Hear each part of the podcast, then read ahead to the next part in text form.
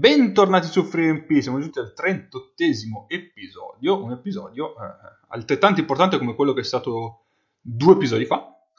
Adesso andremo a svelare il perché. Intanto saluto Mago. Ti sei già incasterato con le ricorrenze, il passato, eccetera. Quindi io saluto tutti e ve ne sto buono buono. Come al solito. Ciao Paolo. Ciao a tutti. Eh, vabbè, la parte sull'incastrarsi non è già rubata Mago, quindi andiamo così rapidi e speri. Andiamo avanti, andiamo veloci, che c'è bisogno di presentare. Ciao Egno. Eh, buonasera, buongiorno, buon pomeriggio a tutti. Ah, easy così, non saluti nessuno oggi, va bene. Ciao Nace. Ciao, ciao a tutti. Ok, Nick ci raggiungerà a breve, speriamo, perché ovviamente quando prende impegni li prende nel giorno giusto. Allora, stasera episodio importante perché abbiamo un nuovo ospite dopo Bobby Jones. Questa volta faremo un episodio in italiano perché l'ospite è italiano, però altrettanto importante eh, do il benvenuto a Maurizio Buscaglia. Ciao, ciao a tutti. Con Maurizio, come abbiamo fatto con Bobby Jones, andiamo a rivedere una partita che nello specifico è Milano-Trento, gara 4 dei playoff 2018 e ovviamente mentre la guarderemo assieme a voi, assieme a lui, parleremo del più e del meno, ma ovviamente parleremo di pallacanestro, come qualcuno direbbe. qualcuno tipo Paolo. eh sì. Ci tengo a precisare che a fare una cattiva impressione sono bravissimo da solo, non ho bisogno del vostro aiuto. Fate fatti vostri. ah sì, coach, no, penso che l'abbia capito, ma l'andamento di questo podcast è abbastanza scansionato. Quindi non so se ha visto Adesso sto, fa- sto, facendo riscaldamento, ma arrivo. Eh, bene. Non so se ha visto Boris, ma nel caso, quando si dice posso dire cazzo, qua lo può dire tranquillamente. Va bene, va bene, ok. Anche perché hai già iniziato, quindi... sì, tagliarlo comincia un po' casino adesso. Va bene, allora io direi subito di iniziare. Odia... No, beh, non tanto sappiamo dove siamo. Eh, partiamo subito, quindi al mio via. Diamo, diamo il via. Eh, da 0-0-0 partiamo. A 0-0-0, sì, sì perché sì. parte subito la partita. Sarà solo un attimo di impiccio per il coach vedere il logo, però dopo. Quindi 3, 2, 1, via.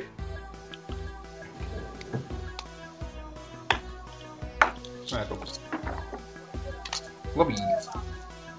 Allora, nel primo quarto, diciamo a Maurizio che volevamo... Uh, coach. volevamo parlare eh, di questa serie in, in particolare e eh, degli aggiustamenti tatti, tattici che, che ha dovuto fare per affrontare una squadra come Milano che alla fine presentava magari due centri molto grossi per stazza e fisico che magari quindi eh, portavano ad avere una, certa, una certa sorta di aggiustamento a livello difensivo e a livello offensivo magari.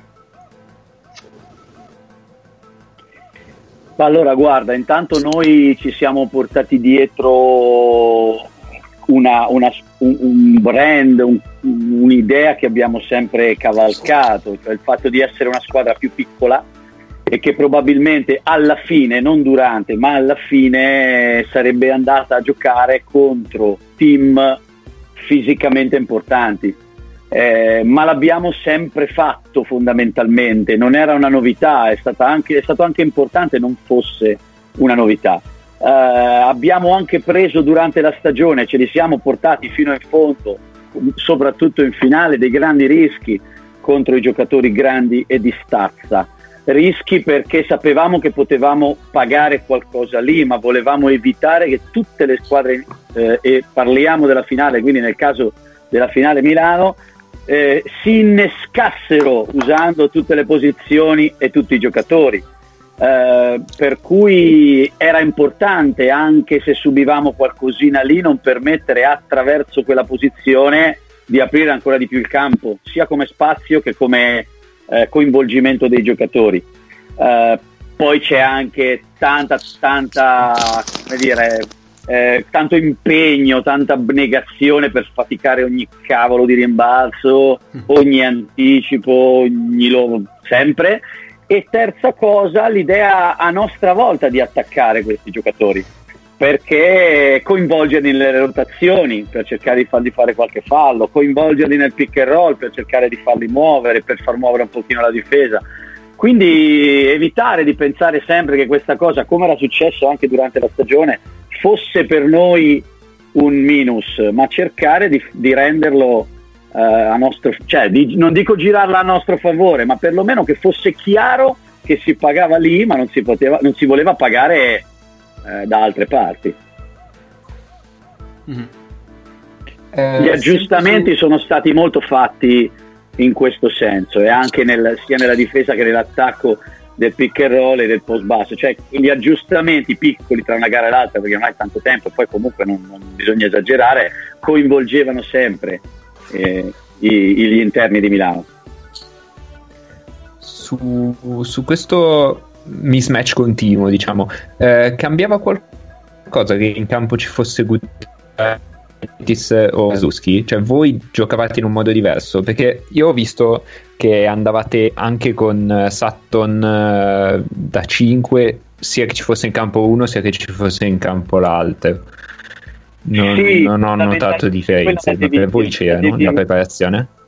Beh, la devi girare un attimo anche dalla parte di Sutton e di Hogg, in questo caso di Sutton quando scivolava in certi ruoli interni, perché fondamentalmente al di là della marcatura che poi si andava a definire tra i playmaker, le point guard, i Sì. piccoli e i lunghi, c'era la nostra- il nostro desiderio di mettere pressione sul perimetro con giocatori fisici atletici e che potessero anche ehm, tenere sotto pressione nel tiro, nel passaggio e nell'uno contro uno e nel coinvolgimento i giocatori perimetrali. Chiaro che rischiavi dentro, ma cercando di mantenere pressione su chi poi quella palla lì la, la maneggiava perché il, dentro fosse giocato. Capito che intendo? Chiaro, sì, cioè mettere pressione su- sul passatore per non far arrivare quella palla facile. Sì, anche perché poi se la palla veniva lasciata, insomma, bisognava avere pressione per non farla tornare. Quindi eh, erano uomini eh, capaci, eh, visto che più o meno tutti alti uguali, interscambiabili, erano capaci di avere un lavoro di piedi e di riuscire a difendere. Però nello stesso tempo non tutti multiruolo.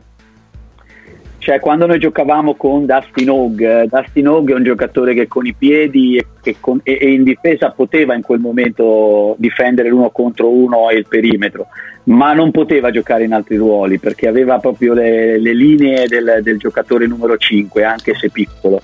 E la stessa cosa era per Sutton, che anche se si spostava nei ruoli da 3 al 5, difensivamente poteva marcare questo tipo di giocatori, ma offensivamente aveva, eh, erano insomma un po' più delineati, capito come ruoli. Sì. Mm, quanto della consapevolezza della squadra e soprattutto nel lavoro che la squadra ha fatto nel raggiungere questa finale è cambiato da quello che è stato il ritorno a stagione in corso di un giocatore che avevate già avuto come hobby? Ma guarda, allora, in- il- è, è una, io mi, è, mi è- mi è capitato nei giorni scorsi di rispondere alla- alla- alla- a una domanda che era incentrata sull'alchimia, sulla magia che può nascere. Questo mi riferisco soprattutto a Mago, ovviamente, perché qui tra noi è il vero. è, è lui, è lui- è lui- è lui che può capire sul serio quello che voglio dire. In effetti, in effetti sono innescate cose che, che sono state nel campionato di Lega 2, nella, nella cavalcata di Eurocup. Mi dispiace non abbiano sottolineato a sufficienza la finale, perché in realtà quella, quel gruppo, quel modo di giocare era eh, a volte diventato talmente, non dico automatico perché è eccessivo, però ehm, riconosciuto, piaceva che l'inserimento di un giocatore che eh, lo conosceva ma soprattutto proprio aveva piacere di ritrovarlo, lui è tornato con il gusto di volerlo rifare eh, per cui non abbiamo assolutamente subito nessuna eh, problematica, anzi è stato un valore aggiunto. Quindi inserire all'interno di un gruppo a metà anno ovviamente un giocatore che conosce i compagni o il sistema in generale eh, aiuta anche la squadra all'interno dello spogliatoio rispetto a un giocatore completamente nuovo. Sì, dai, lo possiamo dire, ma perché è facile, cioè, è facile dire di sì. Ovviamente sì, certo. succedere anche che innesti, inserisci un giocatore eh, nuovo, ma se lo trovi adatto agli altri, se non perdi di vista eh, l'idea che ogni giocatore ha un 10% con cui può far migliorare i suoi compagni, cioè l'incastro alza il livello di tutto il team. Poi eh, non ci perdiamo nel dire che il resto è il budget, il mercato, se ci vengono e i soldi che hai, altrimenti usciamo da un binario più bello che è quello della... Facciamo finta di poter prendere chi ci pare, dai, così è anche più bello spiegare o parlare di che cosa si intende. Insomma. Uh, io do una, un aggiornamento del punteggio così per facilità la sincronizzazione. Siamo 4 a 6, mancano poco più di 5 minuti alla fine del primo quarto. Il nostro obiettivo a proposito del 4 a 6 ovviamente era evitare i canestri facili e ovviamente un bilanciamento dovevamo sempre averlo. Eh, comunque non dobbiamo nascondere e non dobbiamo non pensare a delle cose importanti e assolutamente di livello. Esempio, una squadra come Milano che gioca all'Eurolega si abitua a un certo tipo di stile di gioco o deve farlo o lo vuole fare o in Eurolega si fa o è bello farlo a metà campo, lo trasporta in campionato, anche a te piace, anche tu lo vuoi fare, ma ovviamente sono ritmi diversi e tu quei ritmi diversi non c'è bisogno di stare a raccontarlo, ma li devi tenere. E non ha senso dire, eh, però sai, le partite di Eurolega, e che me frega. Cioè, non era quel, motivo, non era quel problema lì, era que- anzi, dovevamo riuscire a cambiare e a far trovare delle situazioni un filo meno riconoscibili, passatemi il termine, per cercare di giocare una partita diversa. Se no, Milano, Trento o roster contro roster, come fai? Sì, è vero, si gioca 5 contro 5 la palla 1, però insomma i valori sono diversi. Certo, certo. Difatti io mi ricordo eh, che ne parlavamo appunto con eh, negli arbori, forse non c'era ancora il podcast, quando si, quando c'era, mm, no, non mi ricordo. Eh, del, del, del ritmo, ne parlavo con Luca e Mago, quello mi ricordo sicuramente, poi non mi ricordo se in puntata o Che- fuori dalla puntata. Che però sono sempre la stessa persona, io sia Luca che Mago. Eh. Luca e Paolo, però Luca e Paolo Vabbè. Vabbè, ehm, per lei, anzi, ormai le do del tutto. Eh, per te, coach, era più, più interessante poter aumentare il ritmo per sfruttare la transizione offensiva e quindi eh, mettere un attimo in affaticamento i lunghi di Milano, erano molto più fisici, oppure tenere il ritmo basso per evitare appunto anche la transizione avversaria. Ma gu- allora guarda, attaccare a tutto risolviamo presto il game plan perché attaccare a tutto campo i lunghi ci stava, perché se sei anche più piccolo e più veloce, la fascia centrale. Punto fine a, a- a capo, perché? Perché quello è ovviamente l'idea, cioè ovviamente il fatto che va, va- va stimolato, però non si può neanche uscire da quelle che sono le tue, le tue idee. Cioè noi eh, voglio dire, vogliamo essere aggressivi sulla linea di passaggio, vogliamo anticipare il primo passaggio d'ingresso, vogliamo essere in qualsiasi posizione del campo un metro avanti per essere aggressivi, rischiando piuttosto un backdoor, ma non certo un passaggio facile, non possiamo non correre. Non è che mi piace correre, ci piace correre, a tutti piace correre, ma è una diretta conseguenza. Quindi nel momento in cui corri e, e- e- e spingi gli 8 secondi, i 7 secondi, i 6 secondi, devi dare anche ai giocatori la possibilità di attaccare il canestro. Quindi quando ci sono vantaggi, penetrazioni o scarichi che aprono, i tiri vanno presi. Da lì viene il ritmo alto. Poi ci può essere nel gameplay l'idea, oh ragazzi, facciamolo bene perché se poi riusciamo anche a correre è ottimo. quello sì, perché puoi attaccare a tutto campo tanti giocatori e in quel momento nella squadra di Milano si, si potevano attaccare non solo i lunghi, eh, si potevano attaccare anche altri giocatori a tutto campo. Però eh, fa parte anche un po' del tuo, del tuo DNA che va sfruttato. È, è meglio correre o che fargliela prendere in velocità che fargliela lavorare in post basso non dinamicamente, cioè è anche una cosa logica sulle caratteristiche del giocatore. Certo. Però dall'altra parte, mh, probabilmente soprattutto contro Tarzuschi, ma anche penso agli esterni di Milano, mh, mi sembra che loro si trovassero meglio in campo aperto che a difesa schierata. Sì, sì, Quindi sì. non c'è il rischio, cioè poi mi, chiaro- mi rendo conto che è un rischio calcolato e, e la cosa si doveva fare così per forza. Ma non c'è il rischio alzando il ritmo di fare alzare il ritmo anche alla squadra avversaria e quindi rischiare di prendere più, più contropiedi o mettere comunque in un ritmo favorevole a loro gli esterni avversari. Sì, però sì, ed è un rischio calcolato e quando non lo abbiamo fatto è perché abbiamo rallentato.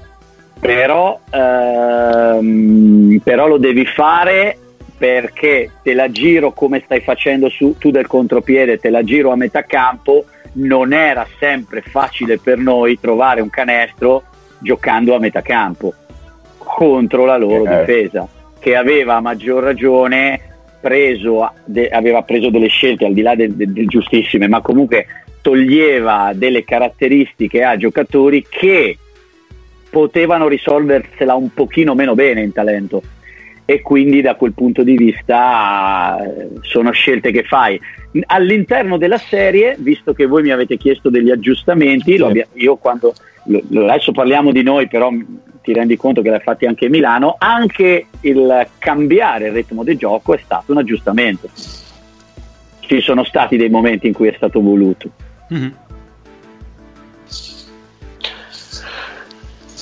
Paolo, vuoi andare tu con un punto?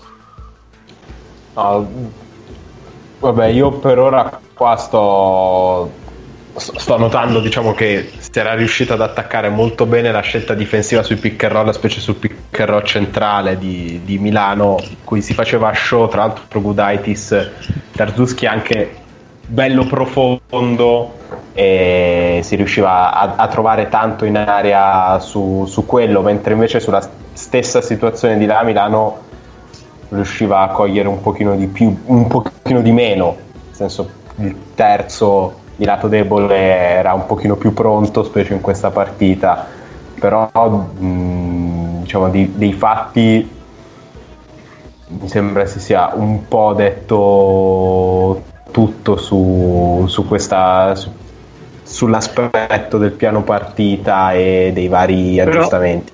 Ecco. Però sai, è facile che ti- l'aggressività che mettevano sul pick and roll fosse anche la risposta al dover eh, eh, al voler ostacolare maggiormente gli esterni, rischiare qualcosina in più, sapere che gli aiuti potevano arrivare su giocatori comunque non di grande stazza, non si giocava sopra il ferro con, una- con Milano dentro l'area e quindi sai dall'altra parte la sistematicità con cui Milano faceva pick and roll eh, l'avevamo ormai memorizzata e quindi ci poteva un pochino aiutare in certe, in certe situazioni. Noi fino a quell'anno lì considerate, parliamo di regular season perché eh, è rimasto anche dopo, però io- noi abbiamo fatto due finali e siamo stati l'ultima, la penultima, forse qualche volta la terzultima squadra a giocare il pick and roll statisticamente. Per Mm. cui, sai, era, una, era anche un modo diverso di prepararsi contro di noi e forse potevamo essere leggermente più fastidiosi su altre cose. Si arriva a questa serie dopo, cioè dopo che voi avevate eliminato sia Avellino che, che Venezia senza il fattore campo. Qual è stata tra le due serie quella più difficile a preparare a livello tattico contro le due squadre? Allora, guarda, sono state difficili, sono state molto difficili anche perché noi non avevamo mai vinto ad Avellino, quindi c'era un fattore psicologico. Mm. Però quella lì è stata un po', come dire, è stata un po' ehm, toccata dalla, dalle porte chiuse. Voi non so se lo ricordate, ma ci fu anche un, un discorso di... di cioè, sta, sono, state, sono state partite differenti, sicuramente. Eh, sono state partite in cui eh, trovavi squadre più votate all'attacco, squadre più votate alla difesa, anche diverse. Secondo mm. me, dal punto di vista psicologico, eh, forse l'approccio con Venezia era molto tirato perché eravamo stati sconfitti l'anno prima, no? per cui c'era un pochino anche da rigiocare in una serie playoff dove una squadra molto lunga ci si conosceva molto bene e sapevamo quanto potevano metterci in difficoltà. Sapevamo anche quanto noi non eravamo riusciti per, per, per fattori anche non solo tecnici, insomma per altri, no? Per cui c'era po'... Era una sfida bella, insomma, nel suo insieme, quindi direi la si può. Io invece ho, sempre rimanendo sulla, sulla serie con Venezia, qual è stato nel, nel vivere le, le, diverse, le due serie diverse a distanza di un anno l'impatto e l'importanza per la squadra de, di quelli che non c'erano stati l'anno prima. E non penso solo ai giocatori, perché mi viene da pensare pure che eh, il vostro staff quell'anno accolse un assistente come, come Lele Molin che, che ne, ha diciamo, ne, ha viste tante in carriera. Quindi sia lato giocatori che lato, che lato, che lato staff, la, la, la possibilità di avere per certi versi una prospettiva fresca che non risentisse anche di quello che era stato l'anno prima eh, può essere stato decisivo? Ma guarda, hanno, hanno fatto, uh, secondo me, hanno, sono arrivati alla, alla, alla, al vertice del sentimento che avevano provato dal 10 agosto, cioè il fatto di essere arrivati in una squadra che aveva fatto una finale, quindi cavolo, insomma, fare meglio è tosta, eccetera, eccetera, e sentivano parlare dei giocatori di, oh, senti, noi intanto cominciamo come abbiamo sempre fatto, domenica dopo domenica, passo dopo passo, noi lo sappiamo di essere fastidiosi, vediamo che succede. Quel sentimento, chi è arrivato era assolutamente dotato di quell'ambizione lì, di quello stimolo lì, altrimenti che diavolo c'era venuto a fare, gliel'avevo anche detto sinceramente, però sono venuti molto, sì. quindi sono, sono, arrivati alla fine a dire porca miseria, anche la stessa squadra, dai, eh, riprendiamoci una cosa, è ovvio, una era la finale, una semifinale, però no,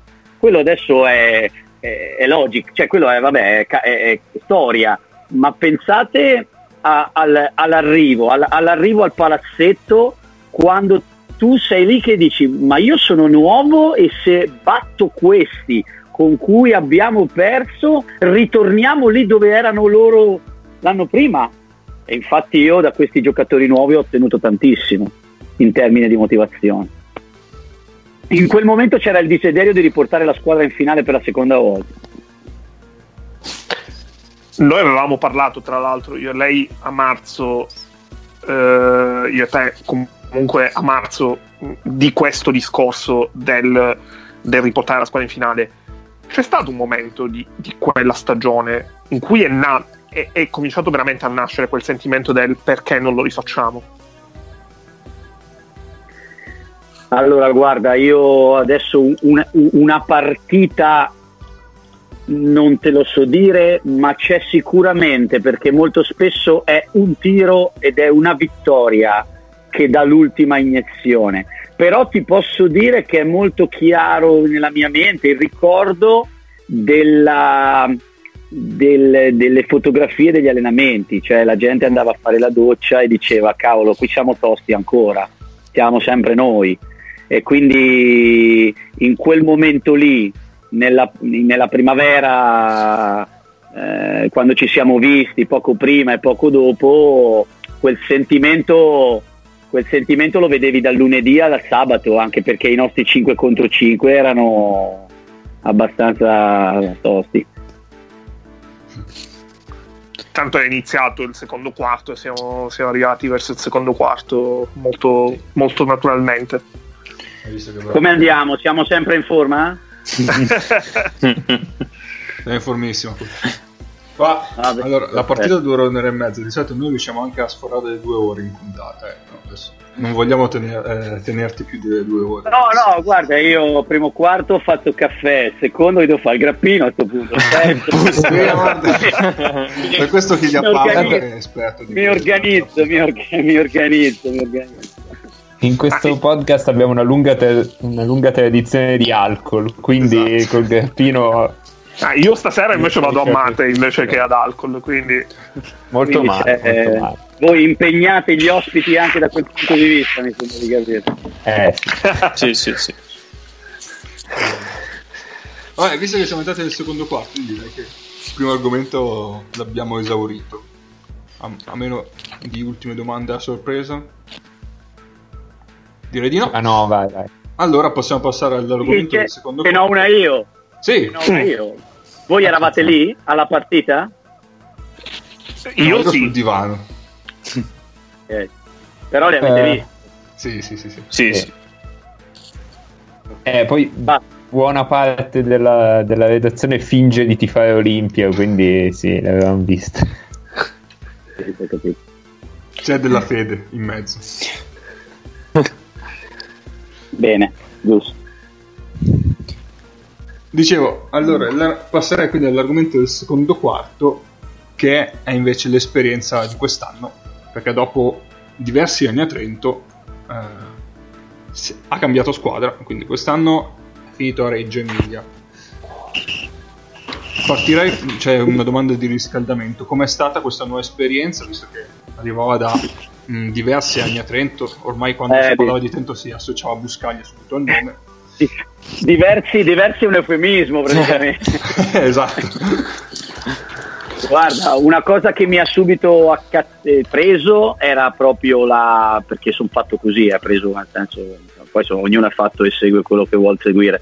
Eh, la, la piazza, una società bella, una società seria, una società con una storia di pallacanestro, una società che aveva avuto un club che aveva avuto un certo tipo di storia, eh, che aveva vinto il campionato di A2, che era andato in finale, che aveva fatto l'Europa e quindi mh, era bello e stimolante il fatto di partire eh, da un altro tipo di punto per mettere dentro cose, eh, perché una certa fase era stata già vissuta.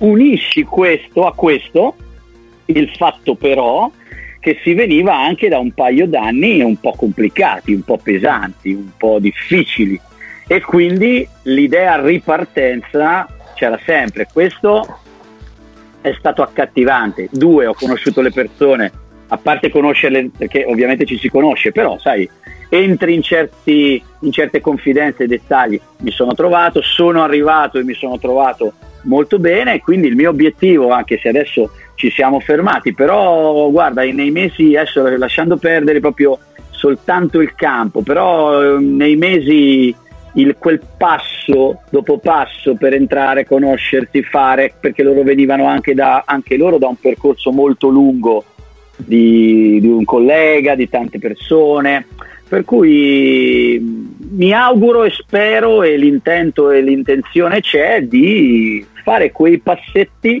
necessari per alzarsi sempre più eh, di livello e nel livello che però quel club ha ben che conosciuto in tanti anni di, di onorato servizio, non è una novità, cioè comunque noi a Trento abbia- avevamo il record della Serie A di tutti i tempi, del più veloce eh, arri- arrivo al finale scudetto dalla nascita del club, 22 anni, Mhm. cioè vuol dire che tu hai fatto un certo tipo di percorso. Qui adesso lo devi fare ma per, per ricreare delle condizioni che sono state già vissute, quindi è molto stimolante. Certo. E durante, durante l'estate, mh, quanto è stato, diciamo, se possiamo in percentuale comunque, eh, la possibilità di lavorare sul roster, sulla costruzione del roster e quindi se aveva, eh, se ha voluto impostare il mercato, nel caso fosse stato possibile, più su un'idea che, aveva già, eh, che avevi già per una possibile eh, diciamo, eh, costruzione della squadra oppure se con i giocatori già presenti eh, hai dovuto eh, adattare un attimo le tue idee di gioco se ne hai una o se ne hai o, o hai voluto Guarda, sì. non, ho, non, ho, non, non, avevo tantissimi giocatori, però diciamo che secondo me il percorso è anche di arrivare a un certo tipo di squadra, perché non è semplicissimo costruirla subito, trovare punti d'intesa e quindi piano piano nella costruzione si è cercato più, ho cercato più, ho nella testa in più di buttare la base per arrivare a, perché era, non era facilissimo immediatamente costruire perlomeno un equilibrio tra quello che uno vuole ed è giusto che tenga mm-hmm. come idea e quello che invece si può realmente fare. Quindi mm, no, è stato un inizio di percorso. Ok. E okay. Questo percorso che è iniziato quest'anno, hai, hai firmato un triennale di Reggio Emilia, eh, dove, dove, speri possa arrivare dopo tre anni e magari con, cioè, cercando di sviluppare che tipo di giocatori che magari ha già nel roster? Ma guarda, allora, ehm, eh, tu prima nel, nel parlare della, mia, della, della squadra di cui stiamo vedendo la partita o delle squadre hai hai, avete già due o tre volte parlato come, eh, come se, aveste, se, aveste, davanti agli occhi un'identità no, della squadra. Cioè tu mm. la identifichi molto quella squadra lì. C'hai due o tre cose in testa che ti fanno pensare a quella squadra lì, perché ha, sì. ha creato qualcosa di differente, perché è stata in campo, ha creato, insomma è arrivata a fare delle cose, quindi è quello l'obiettivo ovviamente. Poi è chiaro che non può essere uguale identico, eh, deve avere delle sfaccettature che sono riferite alle persone, ai giocatori, alla piazza, a chi per esempio, altra cosa molto importante, può arrivare in prima squadra da un settore giovanile che è di altissimo livello e che quindi può produrre giocatori da ferire, al di là di quello che saranno gli aspetti post-virus, pandemie e tutte le valutazioni da fare. Però l'idea di creare un'identità e un modo di far riconoscere quella squadra lì che deve essere eh, un modo poi di, di, andare avanti, un modo di, di ragionare, Reggio slash allenatore che c'ha. Eh, cioè, quindi niente, siamo partiti, ci sono giocatori che possono incarnarlo di più e meno, ovviamente ora la stagione non può non farti pensare diversamente e quello che pensi diversamente è eh, più riferito al tuo parco giocatori. Chi sono quelli adesso pronti ad allenarsi con una prima squadra e magari possono iniziare a essere considerati nel roster? Chi sono quelli? Come andiamo a inserire dei nuovi giocatori? Però ovviamente questo, questa interruzione, queste nuove valutazioni fanno anche cambiare un pochino in corso d'opera, è normale che sia così. Sì, certo, si parla sempre di situazione ideale al netto di, di quello che sta certo. succedendo adesso. Io sono molto attento cioè non posso eh, ovviamente c- cambiare me stesso, però sono, non, non, sono un testone a cornate per forza in un modo, perché, perché insomma no, non è possibile sempre farlo. È ovvio che più lo riesco a fare verso che quella che è, mi sono costruito come idea di pallacanestro, e meglio è. Però credo che sia giusto che un allenatore sia pronto poi a fare tutto perché non si sa mai cosa può succedere chi può allenare, dove e cosa può succedere. C'è stato un momento quest'anno in cui mh, mm, hai visto, hai intravisto, eh, diciamo, l'embrione, perché comunque alla prima stagione non puoi arrivare a un progetto compiuto, ovviamente, però mh, mm, gli elementi di quel discorso di prima, eh, del eh, vedi la squadra, associ immediatamente l'identità che avevi comunque costruito a Trento. Eh, guarda, io non, non, non, sono mai, credetemi, io non sono mai andato in palestra, non mi sono svegliato mai una mattina a Reggio Emilia pensando al vecchio, al passato. Ok. Ti assicuro, ti assicuro. Però per, per, mi, mi riferivo anche all'identità nuova da creare. L'identità nuova da creare sì, nel senso che io oh, penso che oh, alla fine, guarda, sono le persone che fanno i club, sono le persone che fanno le società, sono i Mhm. giocatori che fanno le squadre, per cui è ovvio che pos- possiamo, può essere un italiano, un americano, un giocatore che passa da te perché tu diventi un posto dove migliorare la posizione. L'importante è sentirsi coinvolti in un progetto. Ok. Per potersi sentire coinvolti devi avere delle mura, le mura te le dà il club, te le dà uno staff, ma te le danno anche i tuoi compagni, perché noi precedentemente con la squadra che stiamo guardando abbiamo cambiato un casino di giocatori e- Sì. e- ed, era, ed era anche bello eh, che andassero a guadagnare il triplo da un'altra parte, ma, ma abbiamo avuto una storia di conferme di zoccolo duro che non è da sottovalutare. Prima anche dalla Serie B alla Serie 2 e un pochino dalla Serie 1 perché sono tutte cose che hanno permesso a chi è arrivato di far parte di quel muro lì. Cioè, Mhm. Shields, Shields ce l'aveva in testa di fare una carriera, eh, ma mentre era lì pensava ad andare in, in Eurolega con noi, non pensava ad andare in Eurolega, Mm. punto. Cambia tutto, perché intanto lavorava a cambiare ruolo, perché intanto diventava guardia, era, cioè, insomma, tanti percorsi. Eh, devi, avere, devi avere grande mentalità, devi avere maroni, devi avere tante cose. Quanto è stato importante invece avere quest'anno dei giocatori che avevi già conosciuto come allenatore, che avevi già allenato? Mi riferisco a, a Poeta e a Owens, ovviamente.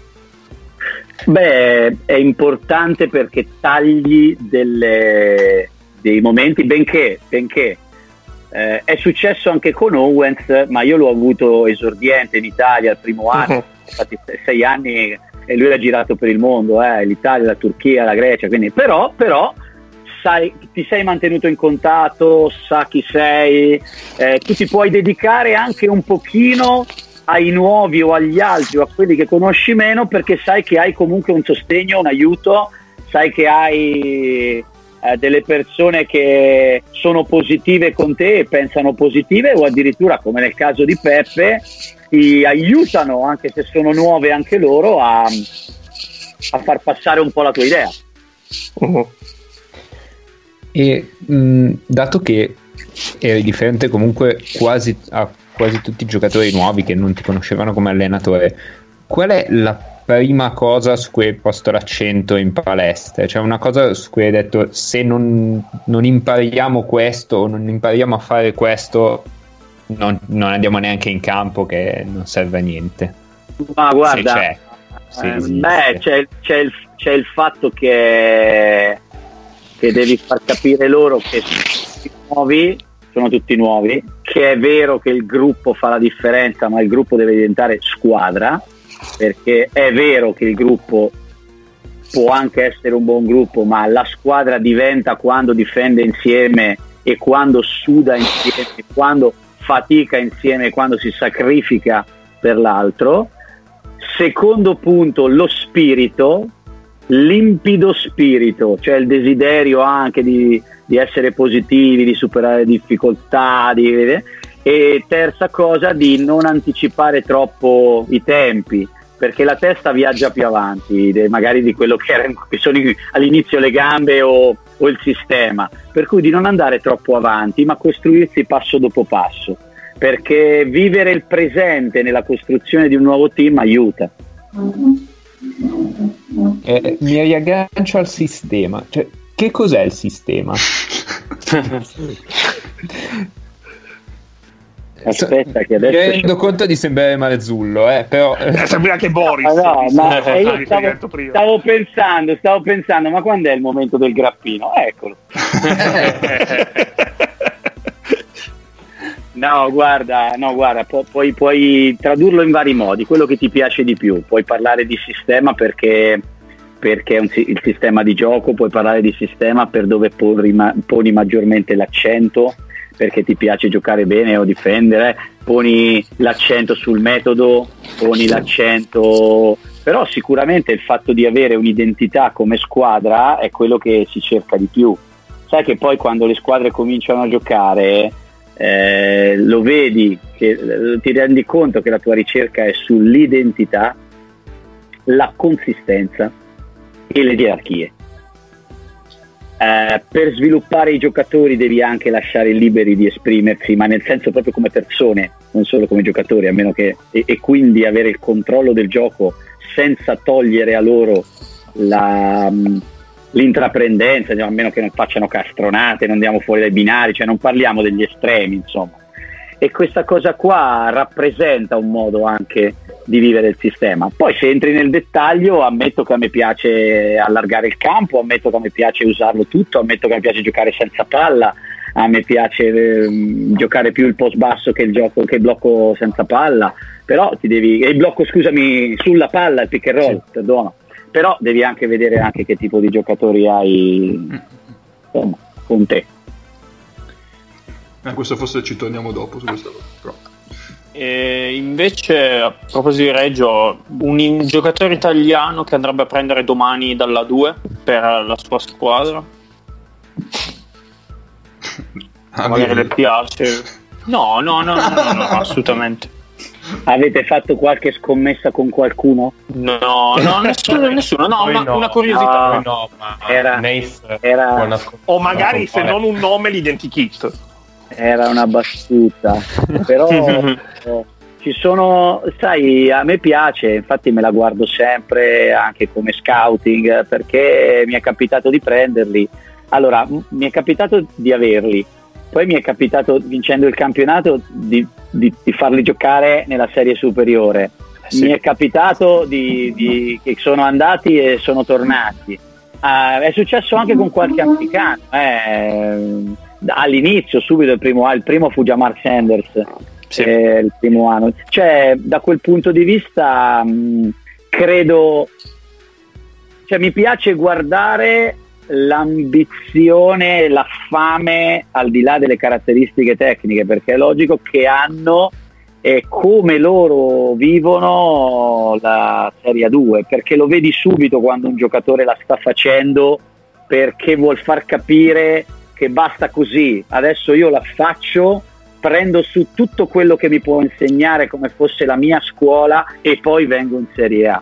Tante volte mi è capitato con qualche giocatore di dire cavolo hai fatto tutta la trafila, tutte le giovanili, le nazionali, la serie. Adesso è il momento, cioè l'ultimo steppino va provato a fare. Quindi eh, è un identikit che ha eh, nel momento in cui non scendi nelle caratteristiche tecniche di, di questo. Io personalmente credo anche che quando hanno finito insomma, con le scuole e con la fine del percorso giovanile, se veramente di, si, si, si, riuscirà a cambiare le annate giovanili, basta 19 anni, automunito, milite sente, devi andarti a scornare con i più grandi, è il momento. E quindi anche quando fai queste serie che sono di, di livello, con allenatori di livello, devi dimostrare che tu lo stai facendo per, eh, per, per andare su. Sì, sì. Non capisco perché facciamo sempre eh, cioè, eh, dei, dei, delle, dei, delle cose, diciamo sempre giustamente delle cose fantastiche della capacità dei giocatori americani di autoallenarsi, alcuni stranieri, alcuni dell'est, alcuni forti europei, alcuni campioni, alcuni europei che sono andati in NBA, la loro capacità di creare uh, un modo di lavorare per se stessi, e beh, ma è la stessa cosa, eh? è la stessa cosa, cioè la, la, la forza che hai dentro, il desiderio che hai di arrivare, la capacità che hai di allenarti per arrivare eh, io sinceramente se me la danno o la trovo e io a me piace averla.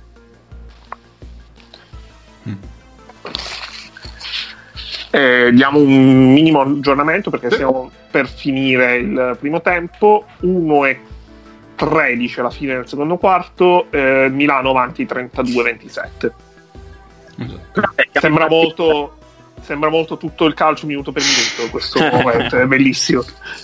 Ecco, invece in questo senso, avendo fatto tutto un percorso che ha portato Trento non solo alle finali, ma partendo dalle categorie minori, rispetto ai giocatori, quando spesso si dice questo giocatore vale questo livello perché secondo me personalmente nel, nel, nel, modo di parlare di pallacanestro e l'identificare un giocatore con un determinato livello è un, una visione un po' miope o comunque un pochino semplicistica, eh, semplicistica della questione. Avendo visto tutti i livelli quali sono gli aspetti che diciamo vengono valutati di più in, in questo poi considera che io a Trento questo che dici è un po' anche la, la, la, mia vita, nel senso che sono partito dalle categorie minori, per cui eh, sai, a, a, ancora più basse,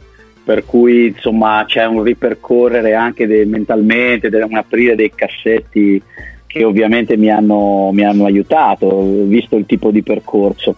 Eh, l'ambiente fa molto il giocatore, eh, moltissimo per, per quello che um, in un mondo perfetto sogneresti sempre di aiutare i ragazzi ad andare dove è meglio per loro, dove, dove possono rappresentare anche qualcosina, una piccola nicchia, anche se inseriti nel contesto giusto, con l'allenatore giusto, poi tornano a casa, poi se ci vanno comunque li sostieni al di là di quello che, che, che insomma tutti coloro che gli sono intorno dicono.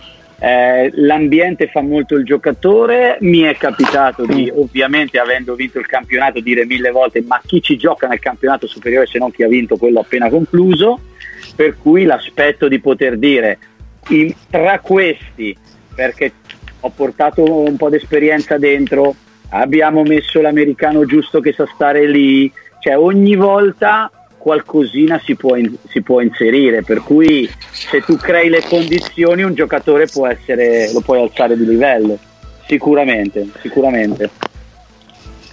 Allora, abbiamo finito il primo tempo, sì. eh, mentre allora, interrompiamo su questo punto, quindi a 43 e 12, esatto. riprenderemo da 43 e 12. Esatto. Sfruttiamo questo intervallo che in realtà non, possiamo... c'è, però noi lo creiamo eh. ad hoc Esatto. Così eh, andiamo negli spogliatoi per parlare un attimo. Non abbiamo, lo stacchetto, non abbiamo lo stacchetto musicale, no, non abbiamo lo stacchetto calcio minuto per minuto, però. Ma andiamo a parlare di due esperienze eh, che, che, il coach ha fatto. In questo caso partirei dalla nazionale perché attualmente lei è ancora. Eh, le do del lei anche se ho detto che le do del o tu o lei. No, eh, no. più, che, più, che, darmi del lei o del tu, leva ancora. eh sì, tra l'altro. Vabbè, sono un po' emozionato. Non ti preoccupare, Cap, per sbaglio ti capiterà di fare qualcosa di giusto, tanto ci sono per caso. Sì, è faticoso. Vabbè, ehm, ha allenato l'Olanda. E quindi ha fatto un, un lavoro da, uh, un po' diverso diciamo da, da, un allenatore di club. Quali sono secondo lei? Secondo te? Le differenze che poi possono essere anche problematiche legate a differenze di allenare un club o una nazionale. Sì, sicuramente è diverso, ma anche perché li vedi poco, per cui c'è stato un inizio intanto di conoscenza è bello perché dal punto di vista del, dell'essere seguiti io ho fatto quel qualcosa che non c'era, non erano abituati e sono molto contento. Li ho seguiti nei loro campionati, quando finiva una partita, piuttosto che uh, dopo un po' la vedevo, se non l'avevo vista ma sapevo, mandavo un messaggio, ci sentiamo, video, cose.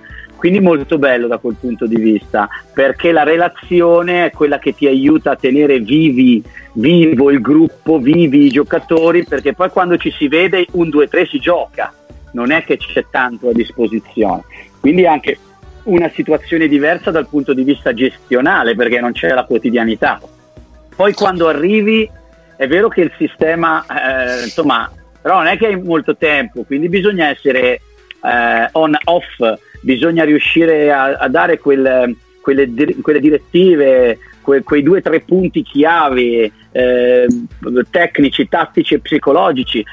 Essendo la mia prima esperienza, è ovvio che abbiamo anche messo dentro un lavoro precedente di eh, metodologia, cioè nel senso come lavoriamo tutti insieme di staff, cosa facciamo, come ci dividiamo i compiti, come siamo abituati, che dobbiamo fare, che obiettivo abbiamo considerate che i giocatori giocano anche un po' in giro, eh? non è che gli olandesi giocano tutti in Olanda, eh, nei, nei, Paesi Bassi, scusa, per cui è anche vero che bisogna anche insomma creare delle condizioni. La settimana in Turchia, perché ci siamo trovati lì perché la prima partita era in Turchia, è stata mm. super da questo punto di vista. Sono arrivati mentalizzati, avevano già avuto un percorso tra di loro e io insomma avevo cercato di creare il contatto che potevo. Eh, con il board prima, con lo staff andando su e facendo la riunione, conoscendo qualche giocatore, andando a vedere un amichevole, facendo insomma piccole cose però ovviamente era la prima volta che avevamo una, una vicinanza in palestra.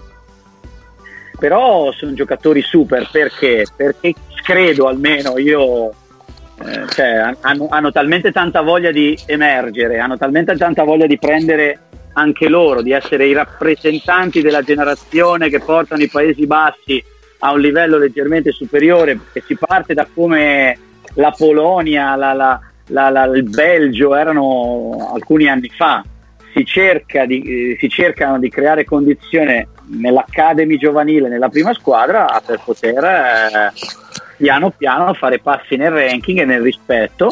Sicuramente questa prima finestra è stata molto positiva, la vittoria in Turchia ha dato grande carica, mm, siamo considerati Cenerentola del girone, abbiamo già iniziato a, a fare lo sgambetto, per cui eh, siamo stati molto bene insieme. Poi dopodiché che succede? Tu torni a casa, fine, ciao, ognuno torna nel suo campionato e riprende un nuovo modo di sentirsi. Eh, via, via call o Skype o quello che è con il, lo staff ci si scambia materiale, si iniziano a seguire i giocatori nelle proprie squadre e si cerca è diverso con certe nazionali importanti che hanno tutti i giocatori che giocano nella stessa nazione no? di appartenenza.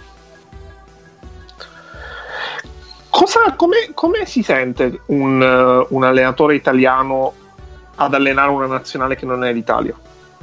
Eh, perché è, è, una cosa che succede, è una cosa che si vede, perché io per esempio quest'estate abbiamo visto al mondiale anche eh, Paolo Povia che ha allenato la Costa d'Avorio, per esempio, quindi è, è una tendenza abbastanza diffusa. Co- cos'è? Allora, cos'è? io ti posso parlare della mia esperienza, eh, anche perché vai, sì. vai, vai in, una, in, una, in, insomma, in un posto dove c'è orgoglio, dove c'è... Eh, io ero il primo, tra l'altro, per cui eh, è anche un, una new entry.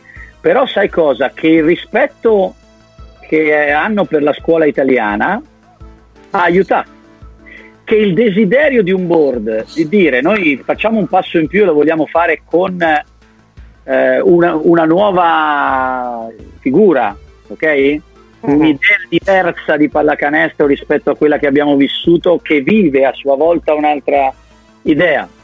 Uh, l'entrare parlando di loro, io ho cercato di, di, di entrare da loro, e quindi di essere capaci di capire chi siete, come pensate, come ragionate, in modo da fai delle cose che ti fanno più che italiano o, o, o, un uomo dei Paesi Bassi, ti fanno un rapporto da persona a persona, da coach a giocatore.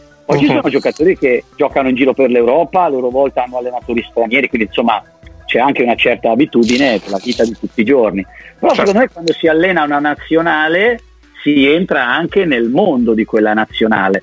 Eh, soprattutto quando è una nazionale a cui giustamente perché? Perché non sei il top, perché sei un livello che deve crescere, perché non hai delle risorse incredibili, c'è un attaccamento molto forte alla maglia, anche se uh-huh insomma, non scopre una, certo una cosa nuova dicendo attaccamento alla maglia parlando di una nazionale, ci mancherebbe altro. A me era successo la stessa cosa anche con l'esperienza dell'Under 20 italiana, eh?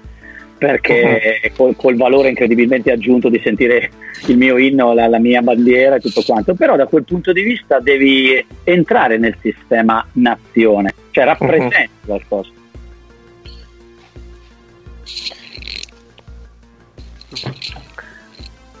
E... Andiamo sulla Summer League?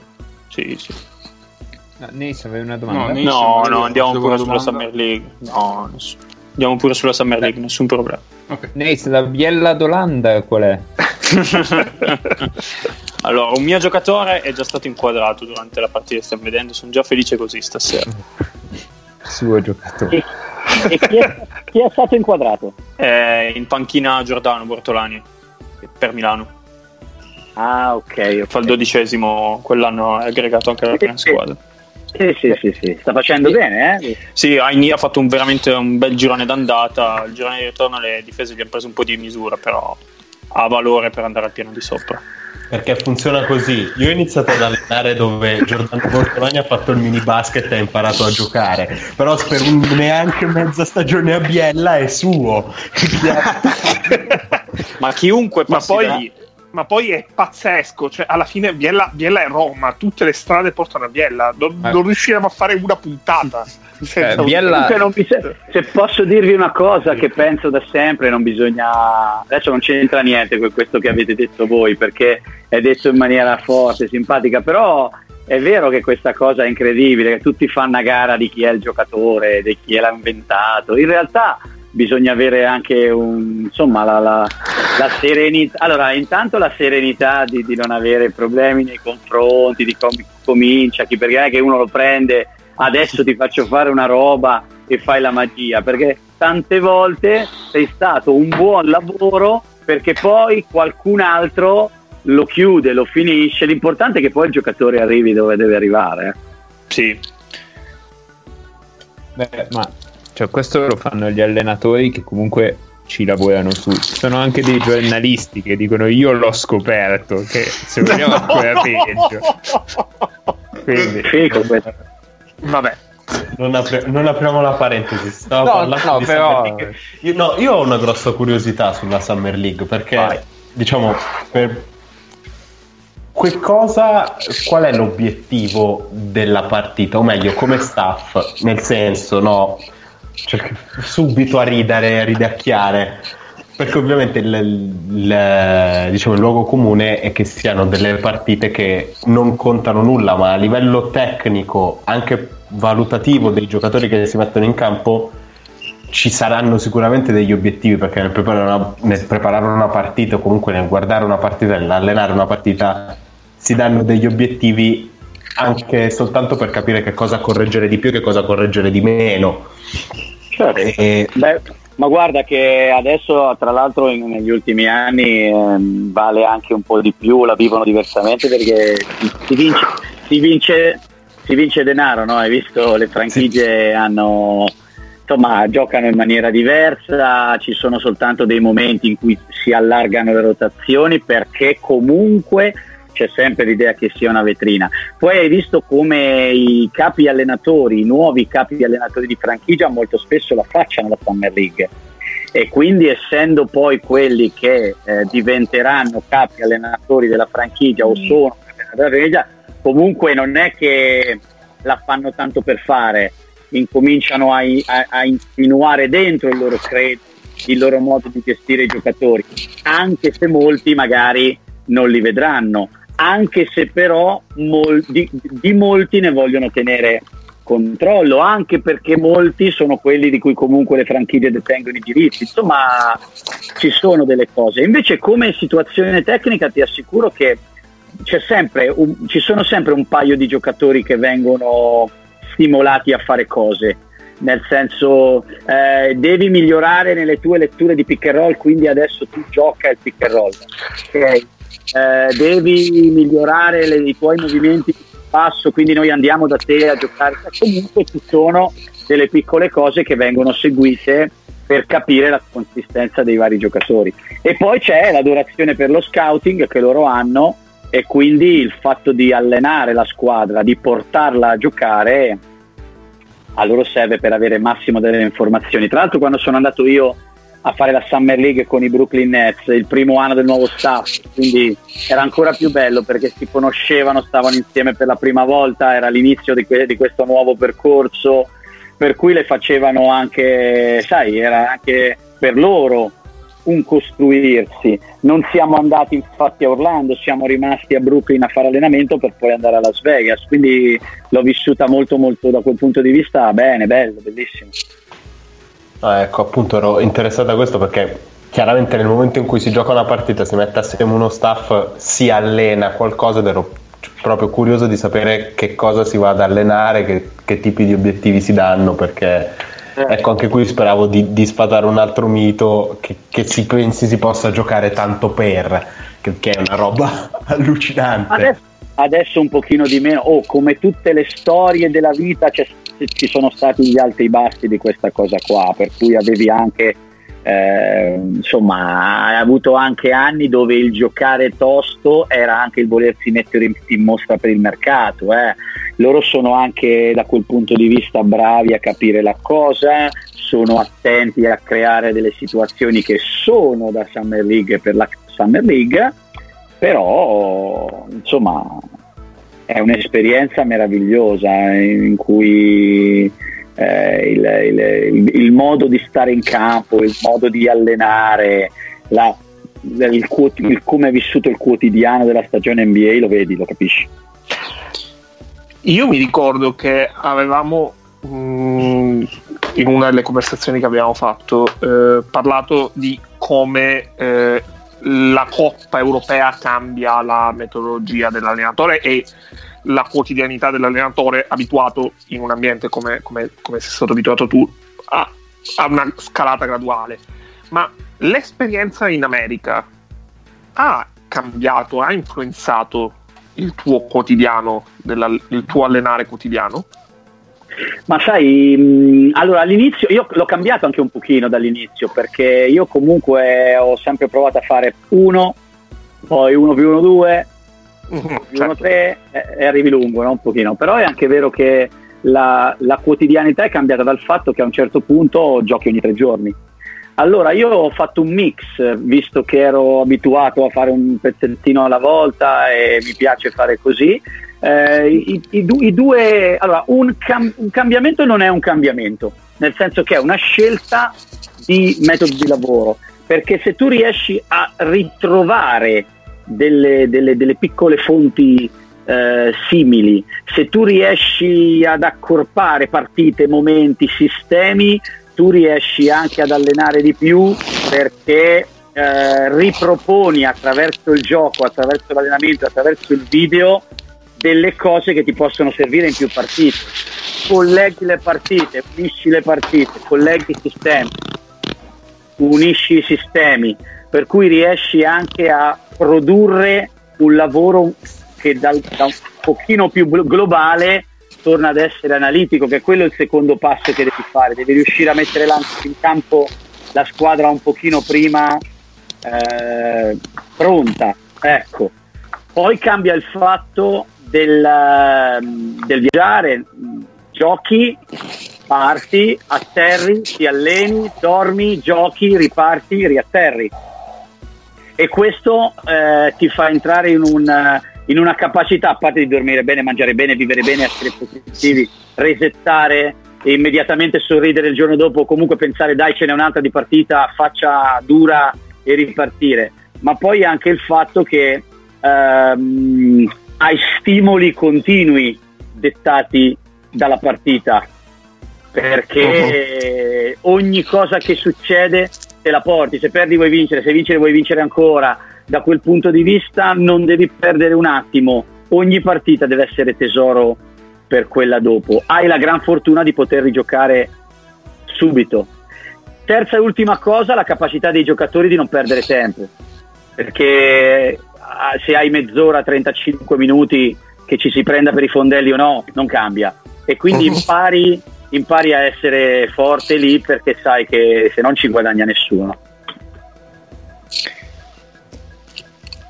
Ok, grazie, perfetto. Ah, sta per arrivare anche il, il pro di Nicolò. esatto. Eh, gli abbiamo dato il sincro del, del, video in modo tale che così entra in corsa come miglior ciclista in, in una volata al giro. Mm. Altre questioni sul, altre domande sulla Summer League? Io, avevo, io volevo sì. chiedere come è vista la presenza di un coach, in quel caso un assistente europeo, all'interno, cioè, all'interno dello staff eh, che è tutto sostanzialmente fatto tutto di americani, cioè sono curiosi nel, nel tuo caso lì a Brooklyn de, di capire qualcosa in più del basket europeo, ne sanno, cioè sono, erano informati a riguardo o venivi visto come magari un, una persona in più dello staff che faceva le mansioni a cui gli erano affida, affidate. Ecco.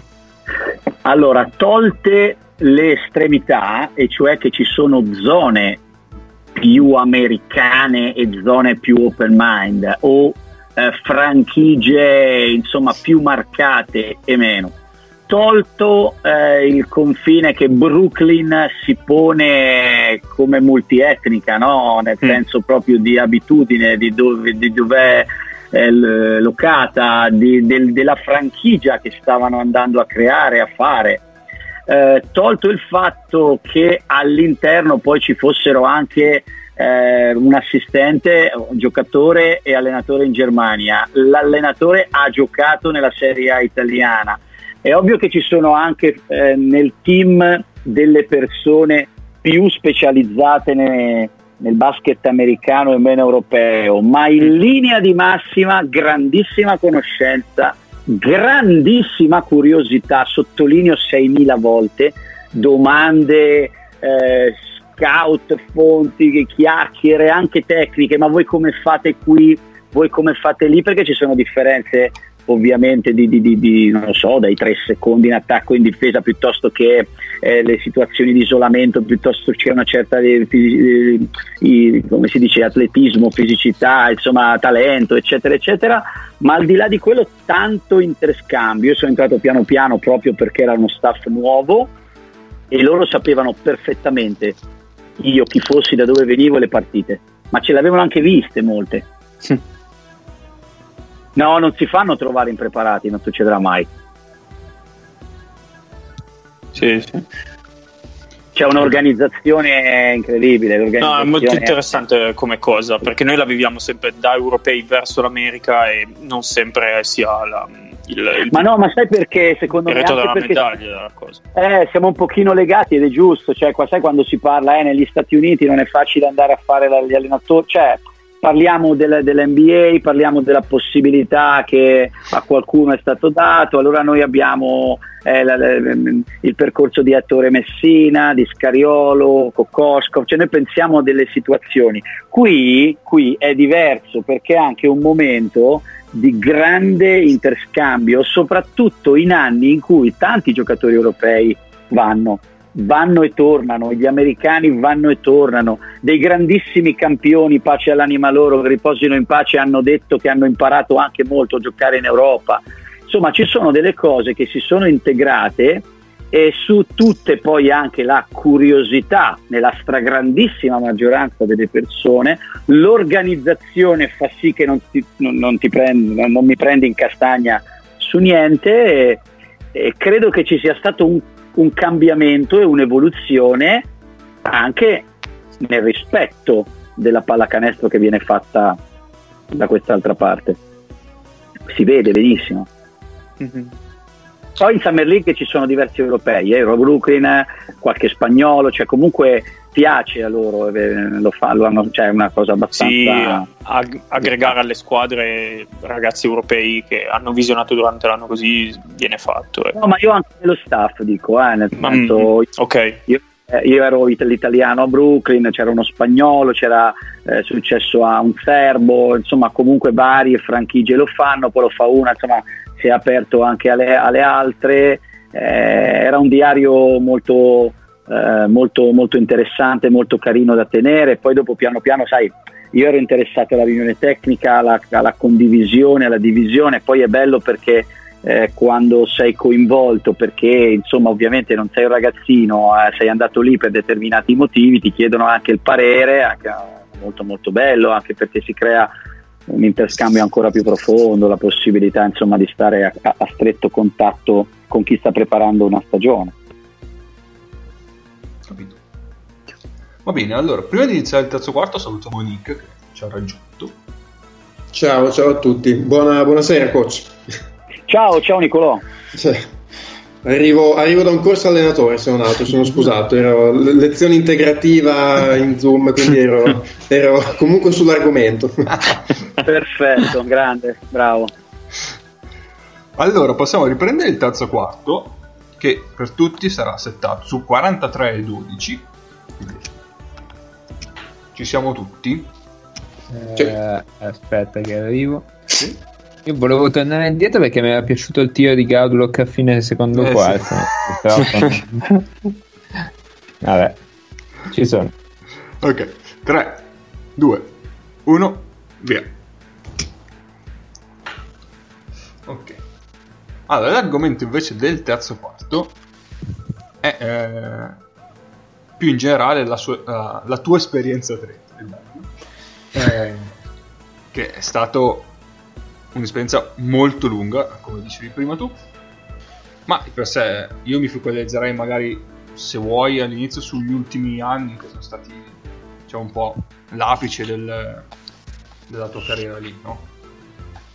Sì, sono stato, sono stato, anche fortunato, comunque bene, tutto quello che vuoi, perché quando io andai via la prima volta Ehm, dopo la promozione dalla C alla B andai e vinsi un campionato di B2 eh, andando in B d'eccellenza. Quindi ritornare con ancora quella come se non si fossero interrotte quel, quel tipo di esperienze ha aiutato anche molto bene a ripartire in un ambiente che ovviamente conoscevo ma non era lo stesso perché era intanto cresciuto, perché intanto era, insomma, aveva fatto la sua strada, ha avuto sempre la, la grande forza e capacità di guardare oltre, di studiare quelli sopra perché non si sa mai che poi ci arriviamo e siamo pronti, è uno spirito che ci ha molto accompagnato, venire tutti e due da, da dietro è stata sicuramente una chiave anche per, per valutare, per pensare,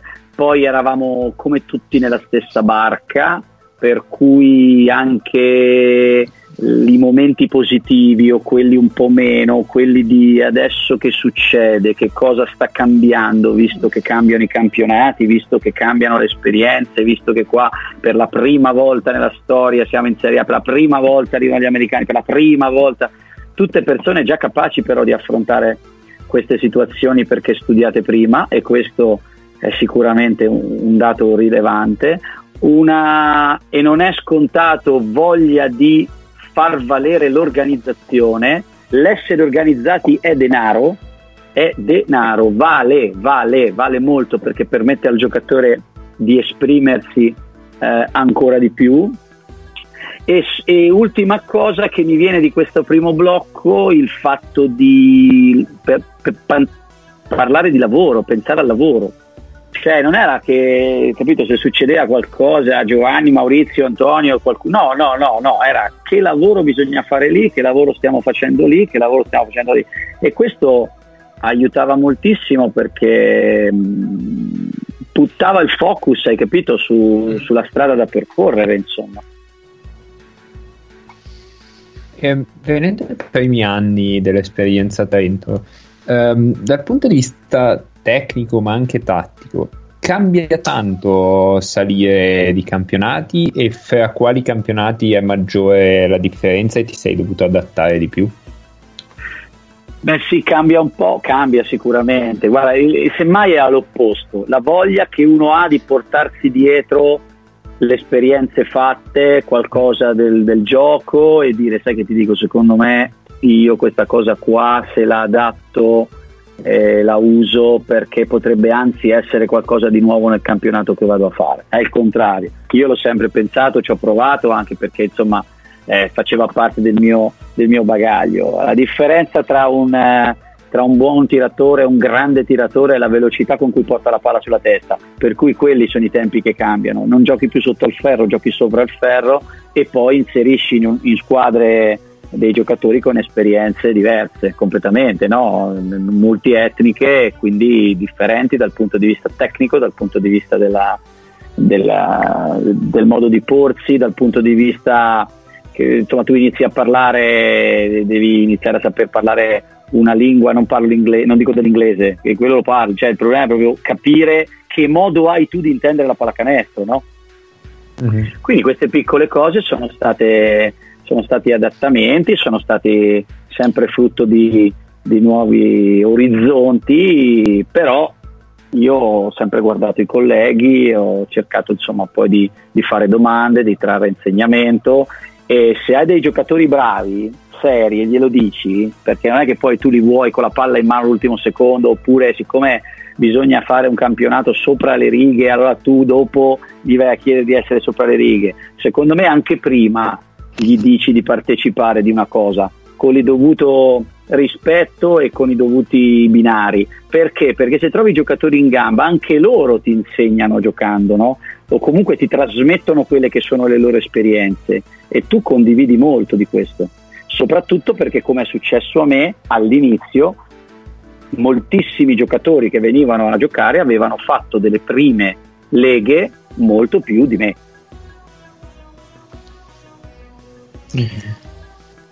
E nello specifico una cosa che hai portato da una serie a quella successiva e adattandola ha funzionato e ne sei particolarmente fiero? Esiste? Cioè, c'è un esempio specifico? Ma guarda, lo, lo- lo dico, diciamo, ne dico una un filo più globale, ma che secondo me è veramente determinante, cioè la condivisione del pallone. Sono stato sempre conf- convinto che difendendo e passandosi il pallone si vince, ma un certo tipo di talento, un certo tipo di giocatori, un certo tipo di innesti che fai portano questo a dover convincere anche i giocatori eh, che si rendono magari vo- tal- talvolta conto che stanno giocando con compagni meno dotati che invece nella ricerca dei compagni si, tro- si può trovare la vittoria. Per cui da quel punto di vista me lo sono sempre portato dietro. Nello specifico del tecnico lo puoi anche tradurre eh, nel fatto di difendere insieme, nel fatto di giochi dove i giocatori sono coinvolti, dove si corre, dove si è- ci sono meno isolamenti, dove ci sono meno rotture, dove ci sono meno giochi a termine e se ci sono dobbiamo avere la capacità di andare oltre alla bravura della difesa coinvolgendo i compagni. Non so se ho reso l'idea, Sì, sì. perché secondo me è veramente primaria. Almeno per me è chiarissimo. Sì, sì, sì. Sì, sì.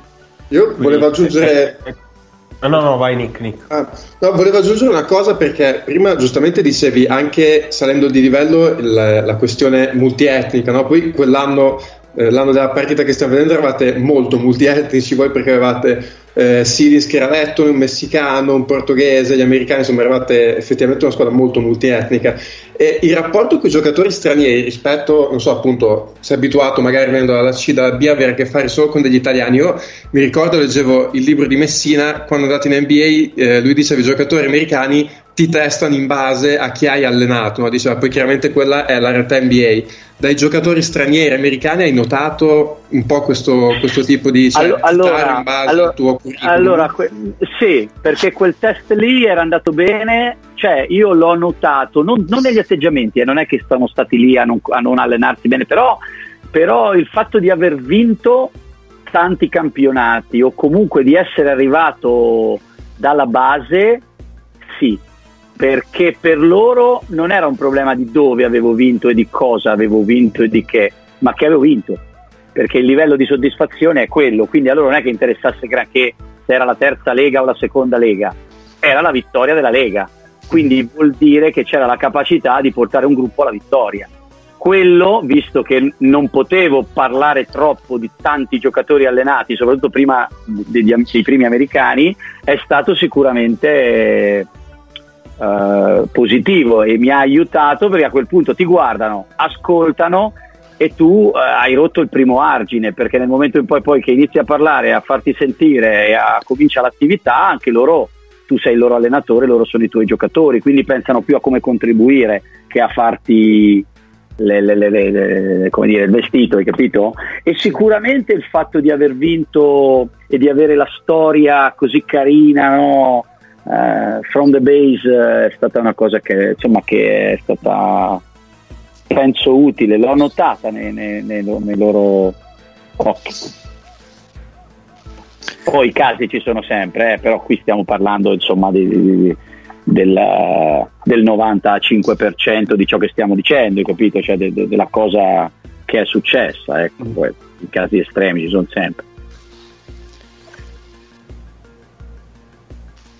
Vai, Paolo, vuoi fare una domanda, Paolo? Sì, eh, no, era più che altro per, per, fare un riferimento alla partita che, che, che, stiamo guardando rispetto al difendere assieme gli obiettivi comuni come filo conduttore per chi insieme alla puntata sta guardando la partita come sta difendendo Trento in questo caso il giocatore in post basso rende bene l'idea il, il livello di sacrificio e il fatto che fondamentalmente la palla sotto Milano non, la sta, non sta riuscendo ad appoggiarla mai, vuoi per la pressione sulla palla, vuoi per lo sforzo del giocatore. Esatto. E poi ti posso palla. dire anche una cosa, secondo me nascono delle situazioni, adesso senza entrare troppo eh, in come uno la pensa, perché però ehm, l'obiettivo è proprio quello che dicevamo prima tu stai dicendo una cosa molto importante perché, come stai notando, non, loro ci stanno però provando a darla.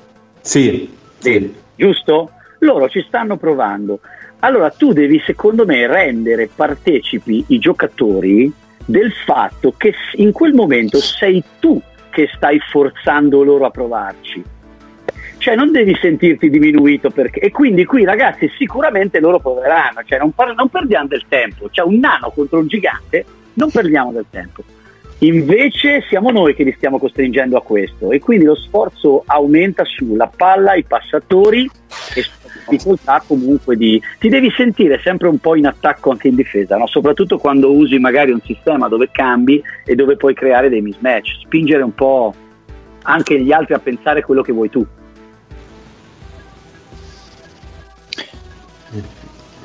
Io invece... No, vai, vai, vai. Io invece volevo chiedere che dall'anno della promozione dalla 2 alla 1 fino, al, fino all'ultimo anno a Trento c'è sempre stato Trainotti come general manager. Che tipo di rapporto aveva con lui? O più che altro quanto c'era eh, coesione nella scelta dei giocatori? Eh, andavate magari a visionarli insieme per, per, poi andarli a prendere l'anno dopo o che cosa, o magari vi facevate affidamento a conoscenze varie. Qual, qual era il vostro... I giocatori, I giocatori erano sempre di tre papà, gruppi, nel senso c'erano i giocatori che potevano essere giocatori interessanti per noi, i giocatori che guardavamo per segnarceli.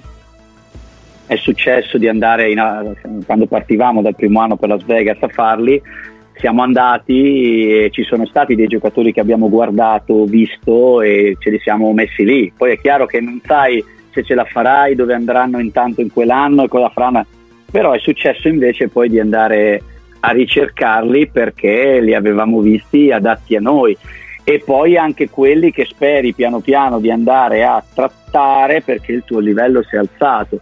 Ed era anche un mix, a parte il fatto di avere eh, delle, dire, dei, dei, dei, pensieri simili nel desiderio di avere una certa tipologia del giocatore, c'era anche la, la voglia di fare qualcosa di differente.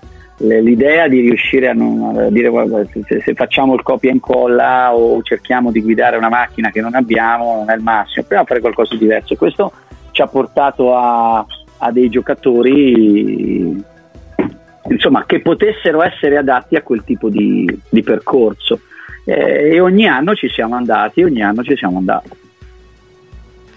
Poi aspetta, abbiamo anche ampliato con lo scouting, altra cosa molto importante, perché la consapevolezza de- delle collaborazioni, delle fonti, abbiamo avuto una collaborazione a Trento anche con una, un scout americano che è stato con noi per un anno intero, insomma ci sono tutte piccole cose eh, nate anche da un'affinità nel, nel, farci piacere determinati giocatori, nel piacere determinati giocatori che ci ha aiutato a, a costruire poi strada facendo. Credo che sia venuta benino anche perché è, è stata costruita strada facendo. Dal punto di vista del livello che si alza ehm, e quindi si attirano giocatori di livello superiore, quanto conta fare le coppe europee o fare una coppa europea per attirare dei giocatori? Cioè, i giocatori quanto guardano questo, questo particolare Tantissimo. aspetto? Tantissimo. Basta, punto. Cioè, no, no, veramente, veramente. Cioè, quanto? Tanto. Eh, lo vogliono sempre, è un miglioramento anche per loro, non c'è niente da fare. Per cui può capitare poi di avere cioè io eh, poi vai a parlare con i giocatori, spieghi loro che ci vuoi arrivare, come io, mi è capitato a Reggio di parlare con un paio di giocatori, McKell, Apsho l'avevano fatta, hanno rinunciato per provare ad arrivare a, quindi può succedere, però ci guardano, lo vogliono, le hanno ormai conosciute e capite perché, perché sì, perché fa livello, perché fa conoscenza nel sistema basket europeo, perché fa contratto, perché fa tutto. Eh, e io personalmente sono assolutamente a favore dell'Europa, ma assolutamente, cioè assolutamente. Cioè, è, più, è, più, quello che dà che quello che toglie in termini di energie. Okay. È, è, che dovremmo andare alla base, quindi creare un sistema che possa sorreggersi dove non mettiamo le, soltanto le steppe, ma siamo capaci di avere un determinato percorso anche economico, eh, sportivo e tutto quello che vuoi, perché l'Europa secondo me alza il livello, punto, di tutti, delle persone, dei giocatori, degli allenatori, degli staff, fa bene farlo, eh, a me piace molto e, e sono se poi mi, mi, vieni a dire anche di, di, bilanci economici e tutto, faccio un passo indietro, ma perché dobbiamo parlare di altre cose allora, capito? Qui stiamo parlando di tecnica e pallacanestro. Faccio un attimo un ragionamento del punteggio perché siamo entrati in quella fase della partita, io mi ricordo benissimo questi momenti della partita, anche perché lo, quella sera scrissi che è l'onda, perché è un parziale onestamente impressionante con cui ribaltate la partita, quindi eh, potrebbe capitarci anche di, di commentare dei momenti, delle, delle, situazioni di gioco che qui cambia veramente tanto di quello che sono stati i primi 25-27 minuti eh, della partita. Io volevo però per fare allora, e siamo sul 49-53 per eh, dare un aggiornamento a chi ci sta ascoltando. E io volevo tornare eh, sempre per il discorso del, del talento, della costruzione. Mm, è un discorso che abbiamo toccato a più riprese, eh, sia nel primo quarto che adesso. E per prendere un virgolettato di una cosa che mi avevi detto, mi avevi raccontato eh, un anno e mezzo fa, eh, sul non sono mai finito eh, a non volere saltare un talento, ma ho sempre cercato di metterlo maggiormente a disposizione della squadra. Qual è eh, esiste un giocatore, eh, un talento che in questo senso per te è stato più appagante perché ti rendi conto di, avere, di essere veramente riuscito in pieno in questo obiettivo che, che descrivi per certi versi nelle tue parole? Ma tu dici parlando di questa squadra o in generale? Entrambe. Perché questa squadra penso che la risposta l'hai data prima parlando comunque di un giocatore come Shields che hai detto aveva l'ambizione di andare in Eurolega con voi. sì, però è un team player, però è un team player, è un team mm. player, è un giocatore che quando penetra e, ed è chiuso passa fuori la palla, anzi se i giocatori si muovono, cioè comunque è un giocatore che era molto anche concentrato sul mantenere la sua dimensione, eh, io voglio dire, giocava da 4, sposti da 3, diventa una guardia, eh comincia a tenerti il po' sbasso ma uscire dai blocchi, la metti a terra, usi il floater, piano piano tante piccole cose, però ci sono anche giocatori che pensano segno più io triplicato che voi da liberi, eh. Uh-huh. Esistono questi giocatori e quindi sì, ovviamente no. chi, chi, è? Gauduk. Eh? Gauduk. No, ma ne, ne, negli, ah, negli altri. Okay, okay. Ah, degli altri, degli altri. Sì, sì. Beh, io ho avuto Mitch, Tony Mitchell era un po' così, eh. Mm-hmm. Anche se aveva un, un, grande spirito guerriero, voleva vincere sempre, perché poi alla fine possono avere i caratteri che possono avere, ma è gente che vuole sempre vincere, è competitiva. E um, attraverso l'assist eh, abbiamo trovato un modo per essere per essere insomma giocatore di, di squadra ecco e a me se poi un giocatore preferisce avere davanti ai suoi occhi il lungo e a sinistra il playmaker o viceversa non mi cambia così tanto la vita se posso, perché vado vicino alle sue abitudini e alle mie, perché mi piace giocare in post basso con tutti i giocatori.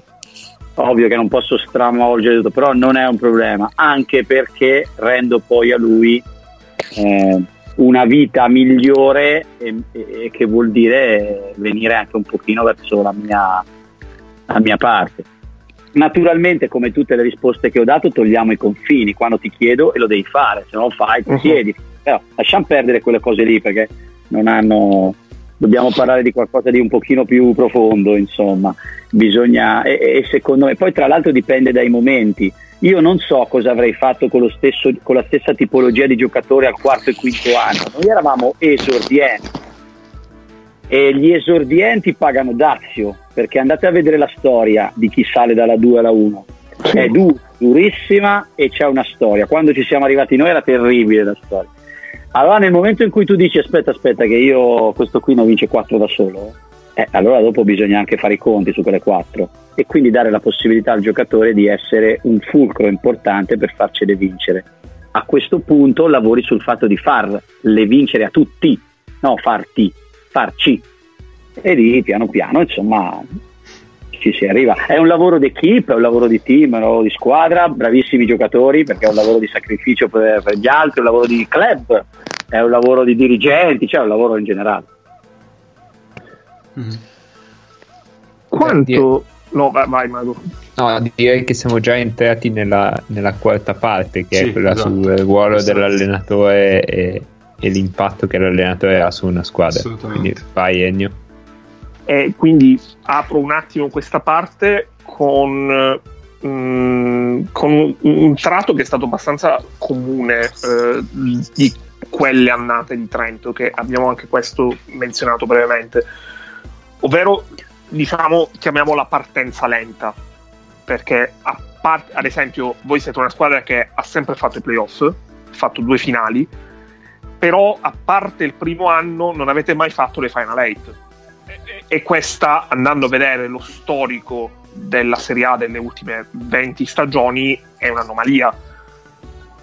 Nel, nella consapevolezza del lavoro che si sta facendo quanto è importante anche continuare eh, a, a, perseguire l'obiettivo senza per certi versi lasciarsi mh, lasciarsi rallentare da risultati che non arrivano a novembre ma arrivano a marzo. Ah sì, anche perché a me è sempre stato sulle balle non andarci, eh? non sta credere. Nel senso che cosa preferisci? Io tutto. Cioè, cosa vuoi vincere? Tutto. Cioè, nel senso non, non c'è la scelta e tutto. Però, però, siccome ci sono dei piccoli obiettivi, che, perché secondo me bisogna avere piccoli vicini raggiungibili, a due, a due, giornate dalla fine del girone d'andata abbiamo provato, perché la classifica ce lo diceva, è successo anche quest'anno a Reggio, eh? con quella mhm, partita mm-hmm, sì. tu, la, la festa della fossa e compagnia bella. Però era, non, cioè abbiamo detto ok, ehi, ehi, ehi, ci siamo creati le condizioni, proviamo ad andare perché più si gioca, più è bello, più poi, poi va bello, ma ci mancherebbe. Eh, nel, siccome la vivi così, nel momento in cui quel piccolo obiettivo non è arrivato, perché quella partita non l'hai vinta, o perché la classifica avuta, o perché non sei stato abbastanza bravo e altri più di te, via si parte con quello dopo. Ha aumentato dello stimolo di averne perso uno. Uh-huh. E questa cosa qui la è giusto, insomma, la devi tenere allenata. E poi eh, capisco, eh, no, non lo so pensare che uno è andato in finale scudetto solo perché non ha fatto la Coppa Italia, cioè, mi sembra cavolata, nel senso che può essere una roba di annotazione incredibile come molto spesso non siano quelle che. Va bene, va bene, ci può essere, è un tratto storico da scrivere sicuramente, però voglio dire, uno quando è lì ci prova, anche perché sono momenti diversi della stagione, il girone d'andata e quant'altro. Quindi li tieni allenati e anzi dici bene, adesso proviamo a costruire quello dopo, che non è la finale, eh, vada bene, è dopo metà del girone di ritorno in cui ti sei consolidato in quelle posizioni che hanno votato le Final 8, i playoff. Una volta dentro il passaggio del turno. Io l'ho sempre pensata così, l'ho, proprio, l'ho sempre divisa in piccoli cassetti di questo tipo. Secondo me è una cosa che per certi versi accresce il, il tenore dei risultati che avete raggiunto, perché eh, spesso mh, a me viene da pensare a tantissime squadre, anche Milano, cioè le stagioni in cui Milano non ha rivinto, per esempio, sono stagioni in cui l- delle crepe si possono trovare andando a rivedere quelle stagioni nella Final 8 in un risultato che è arrivato o non è arrivato eh, in maniera per certi versi clamorosa, mentre quindi la Final 8 anche per tipo di competizione, che è una competizione incredibilmente strana e eh, può succedere di tutto. Att- esatto, poco attendibile per sì, questo. Poi eh, le squadre forti e lunghe sono pronte a 5 gare, a 7 gare a, e magari a una è diverso. Eh, poi sai cosa? Quando si tratta di team di un certo livello, magari perdendo nasce in loro, oddio, oddio, un buchetto Esatto. di tremolio e negli altri soprattutto eh, cresce l'idea di poterli battere, perché Sì. succede quello. Esattamente. E quindi mh, cioè è un'anomalia, se vogliamo definire un'anomalia, però che accresce quello che avete fatto.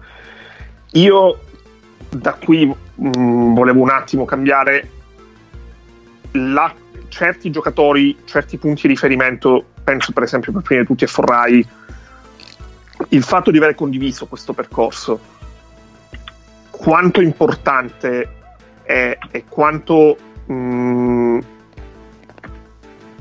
mh, oltre che importante decisivo nel raggiungimento di quegli obiettivi eh, in maniera più efficace è poter contare su dei profili di questo tipo.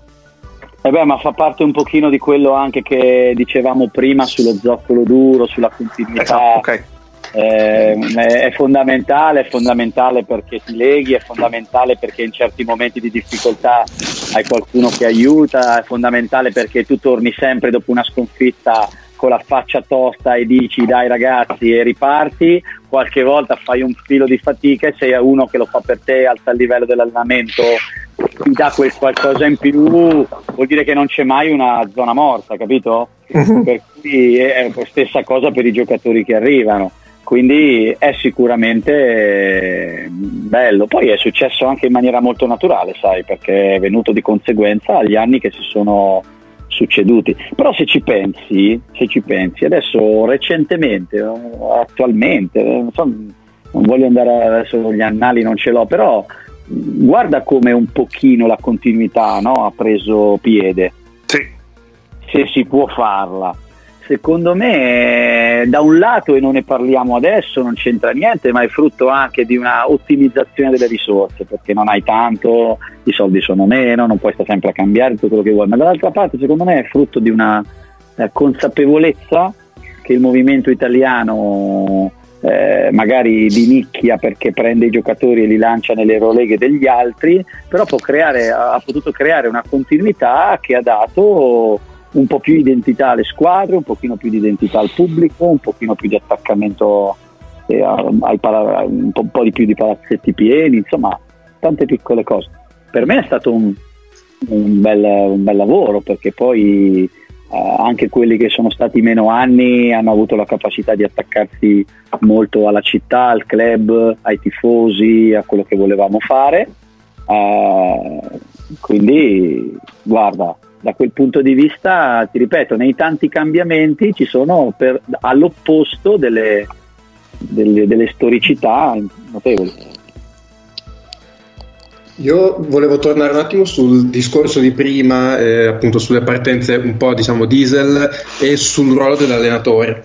Eh, nei momenti in cui ci sono appunto delle difficoltà, magari i risultati non vengono, anche, anche per sfortuna delle volte, no? magari, eh, in che modo come allenatore eh, dai, fi- dai, fiducia alla squadra perché penso in quel momento lì comunque un giocatore ha bisogno anche di vedere nell'allenatore no, un punto di riferimento che, che, dà fiducia. Allora mi chiedo sei più uno che dice ok mh, vi dimostro che so tornare sulle mie idee mi rendo conto di aver sbagliato aggiusto qualcosa oppure sei più uno che dice no abbiamo un sistema crediamoci vedrete che funzionerà Eh, tutte e due, eh, però insomma con duttilità, con capacità di cambiare, no? tutte e due in maniera 50-50, sicuro di qua o sicuro di là. Eh, è ovvio che non si può cambiare tanto, però io sì, assolutamente. Ok, stop, fermi lì, facciamo, è vero, facciamo così, oppure mi sono reso conto che, oppure facciamo un passo laterale che è meglio e credo che questo possa portare una condivisione anche degli obiettivi da raggiungere, che non è un, ma, magari poi ci ritorno, eh, me la riprendo più avanti, però credo che possa aiutare la squadra perché parliamo comunque dei, dei rami, eh, non parliamo del tronco delle mm-hmm. cose se posso fare questo esempio. E quindi penso di essere tutte e due. La seconda che hai detto, scusami, la prima è quella di avere la capacità di cambiare, è molto più difficile mm-hmm. e fammelo dire e quindi e io sinceramente sono un po' così. Secondo me è un pregio, poi ognuno la pensa come vuole. Beh, questo è anche un po' diciamo, il discorso che si fa tante volte, no? Gli allenatori che eh, hanno un sistema e si gioca quella a prescindere dai giocatori, gli allenatori invece che adattano un po' il proprio gioco al roster che hanno a disposizione, ai giocatori che si rendono anche poi conto di avere a disposizione. Sicuramente da quel punto di vista è, è più complicato, sicuramente immagino, a dover magari ogni anno un po' riadattarsi, però, sì, però credo... ti dico la verità, io sono anche uno che gioca il suo sistema, eh. mm-hmm. lo gioca, lo gioca indubbiamente, provo a prendere i giocatori magari maggiormente adatti o se no quelli che, che, hanno delle caratteristiche gli si va incontro ma anche loro però non, voglio, non, non bisogna esagerare neanche dall'altra parte perché se no si rischia di andare talmente tanto incontro ai giocatori da non avercelo il sistema non mhm. so se rendo, certo. o comunque da avere troppe sfaccettature. Preferisco, preferisco magari allentare una vite, ma, oppure alzare la responsabilità individuale del giocatore nel vivere questo tipo quel, quel, il gioco, però insomma penso che un pochino tutte e due vadano, vadano gestite bene, ecco, fanno parte tutte e due del, del gioco. Poi sai cosa succede? Che ogni giocatore lo vive a modo suo, eh mm-hmm. sei capace alla fine della, dello stesso anno di sentire dire con due cose opposte. Immagino. Io mi ricollego in parte a quello che hai già risposto. In realtà una mezza risposta me l'hai già data. Però, eh, come dicevi tu, tu c'hai un sistema, preferisci un sistema.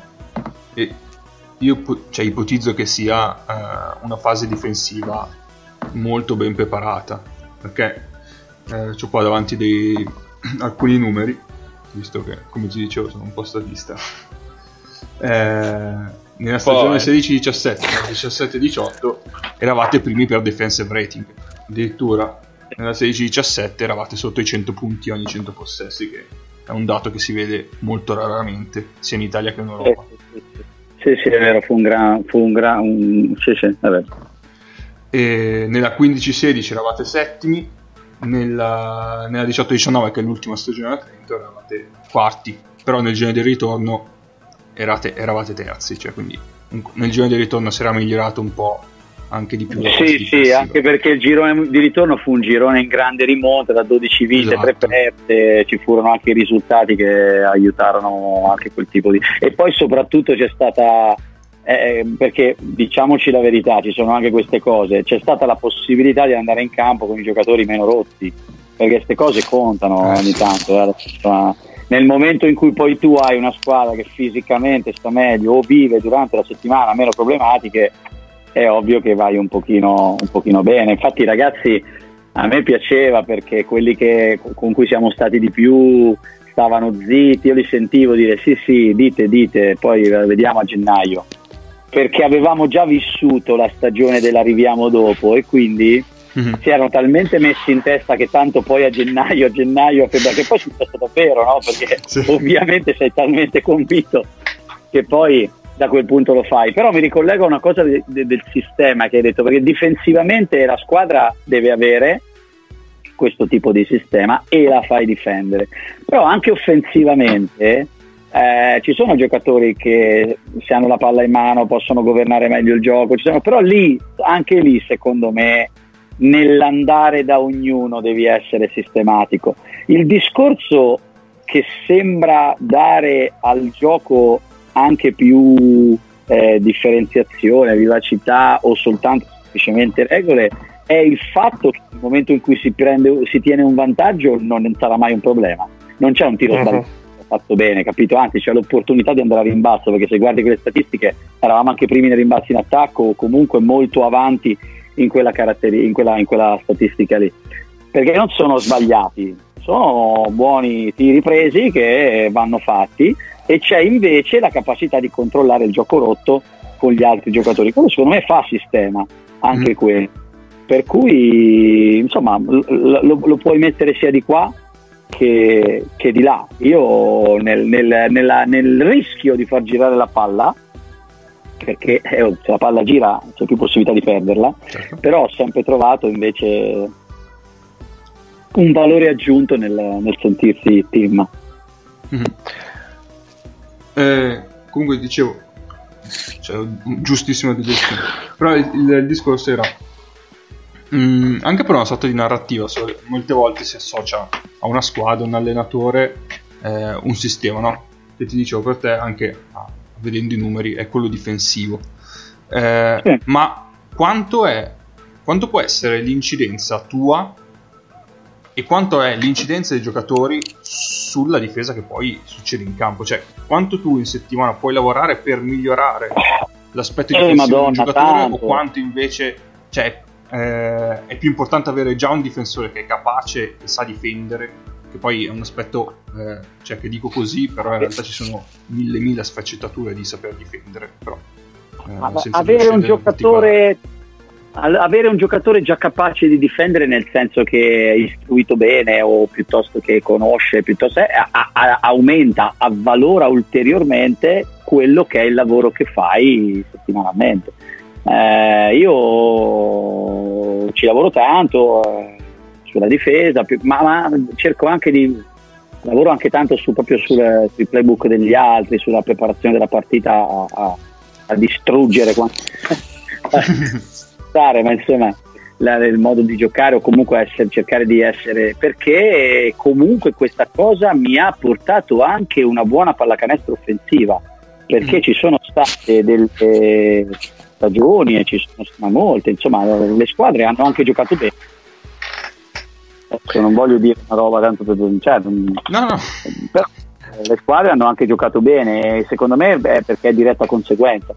Non è sempre detto che giocando bene difendi bene, ma al contrario, secondo me sì. sì. E poi comunque è da di là che giochi e vinci le partite. E quindi un difensore che ha mh, struttura è importante, tant'è vero che provi a vedere quali sono eh, le squadre dove ha giocato, i programmi collegiali dove è stato, eh, che tipo di impostazione ha avuto, perché ovviamente se è portato per mentalità, goduria, abnegazione, forza, eh, posizionamento, insomma tutto quello che è a difendere, eh, avvalora quello che tu fai per migliorare la difesa e soprattutto riesce a far difendere meglio anche chi è meno portato perché è trascinato un po' dagli altri certo. no? Io volevo far, rifarmi un attimo al momento della partita che stiamo vedendo perché adesso su, se non mi ricordo male su questi due liberi si chiude diciamo quel parziale. Anche rivedendola adesso cosa, cosa ti riemerge cosa ti, ti fa pensare del, dell'aver allenato una pallacanestro che in questi dieci minuti in cui avete cambiato completamente partita e anche serie, perché comunque stavate sotto 2 a 1 e di 11 a fine terzo quarto. E, ehm, mh, mm, co- come si allenano questi momenti?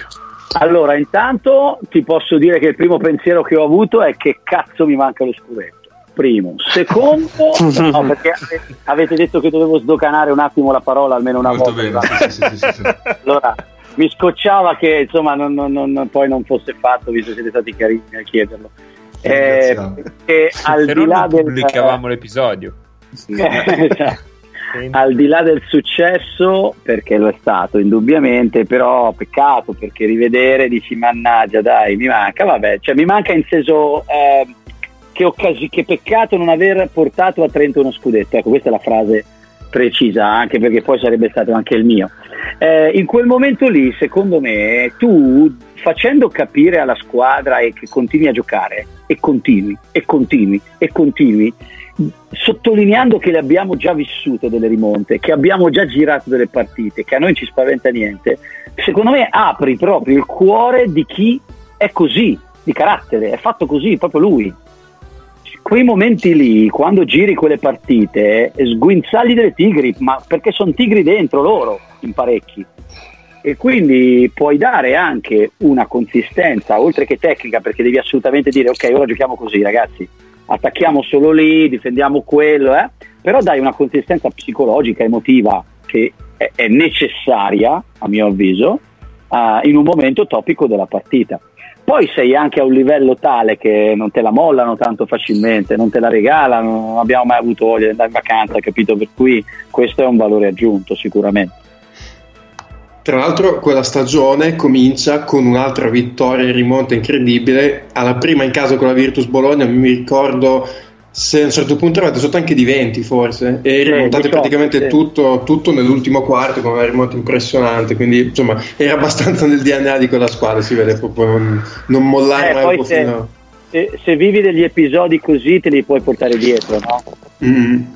Sì. non hai sentito in The Last Dance dire che il canestro di, John, di Jordan un canestro ha fatto prendere coscienza alla squadra che potevano mm-hmm. ti ricordi? Uh-huh. il canestro, eh, sì. ne hanno fatto un momento importante della puntata. Ecco, quando vivi dei, degli episodi, poi sai che possono riaccadere e tu puoi farlo di nuovo.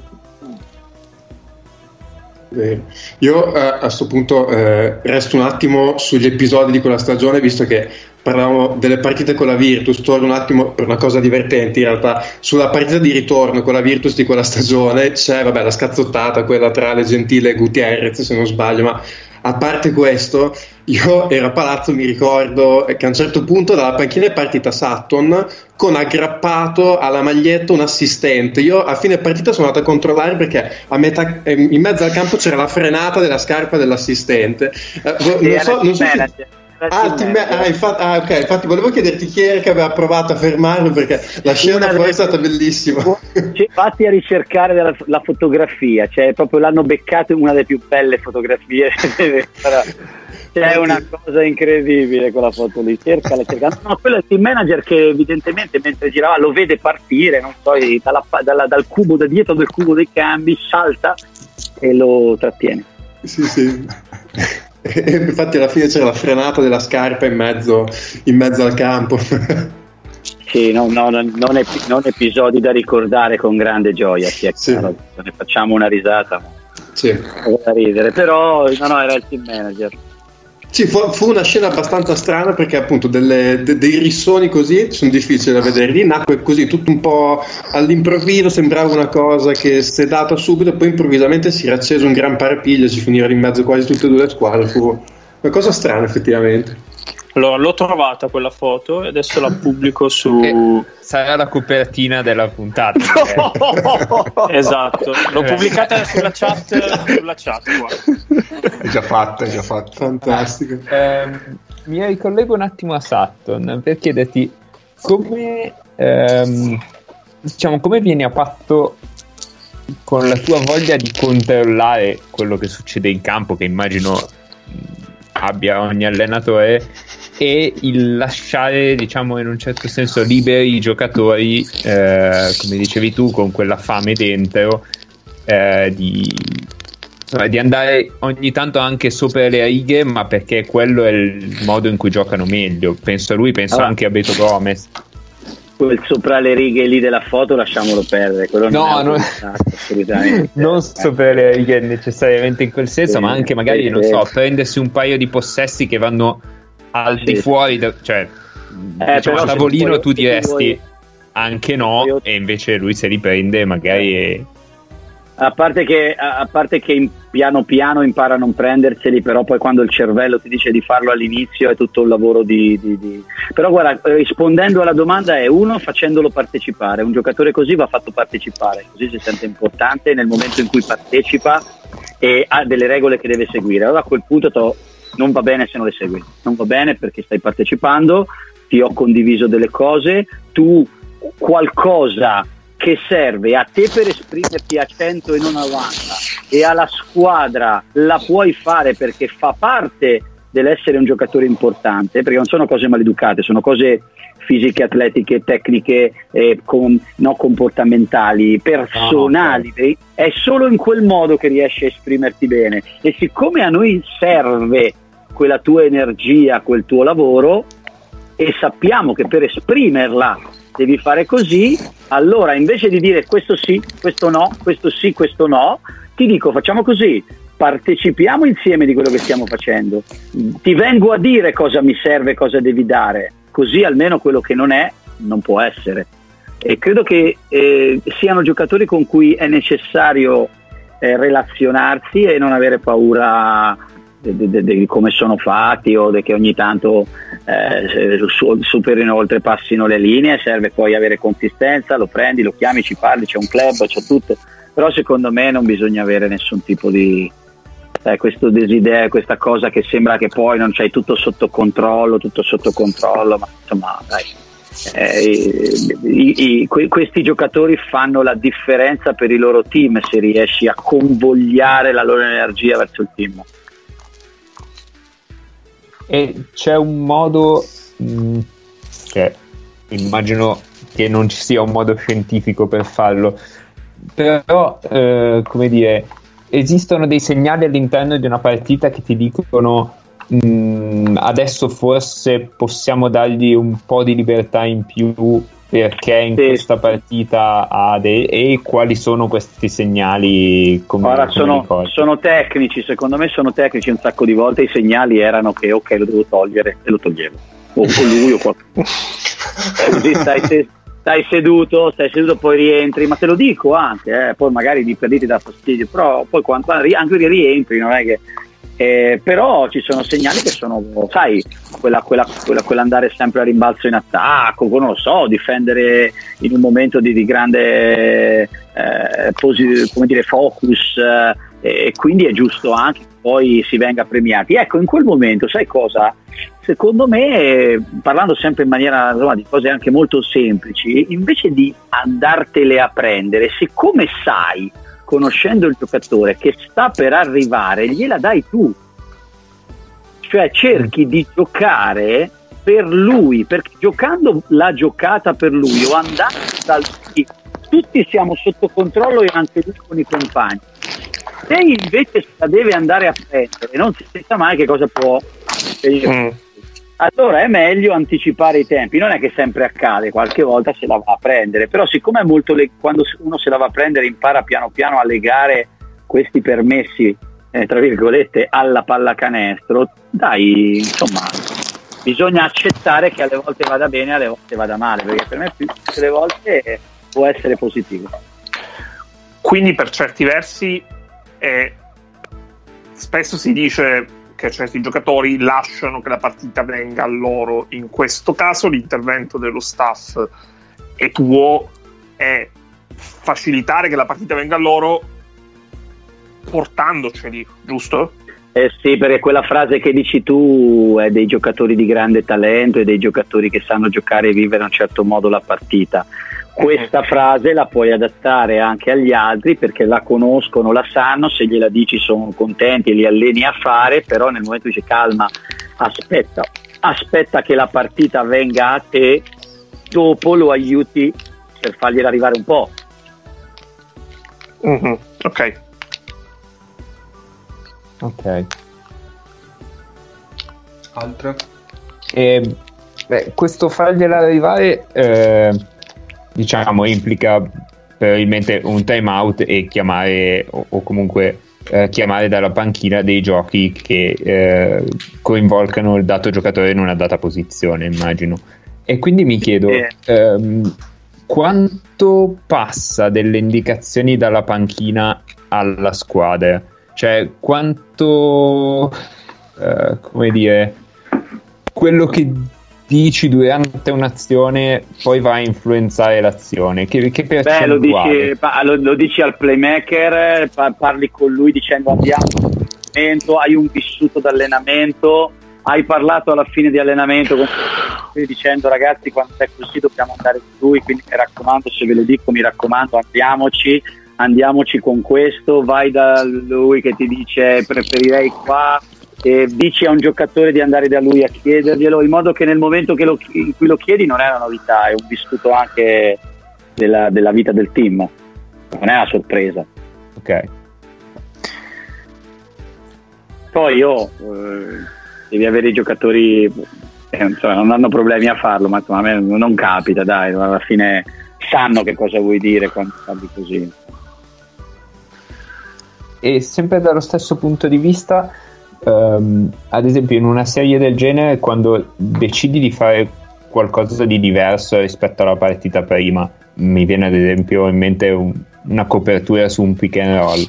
Um, qual, qual, è la percentuale di, di, azioni in cui puoi veramente sperare che si svolga così o pensare che la tua squadra si ricordi quello che vuoi fare e, e si svolga eh, così Beh, dipende, dipende sai, tante volte glielo dici in momenti complicati può essere meno perfetta, però in linea di massima se lo ricordano e lo fanno, semmai bisogna, bisogna capire quante volte viene bene o è efficace, cioè riesci a farla benissimo, però non vai ad attingere a cose sconosciute e impossibili, vai ad attingere a dei flash che possano dare a loro come, come, la sensazione che sia una buona idea, è ovvio che qualche volta non è tanto il non farla o il non riuscire, è l'efficacia che magari insomma.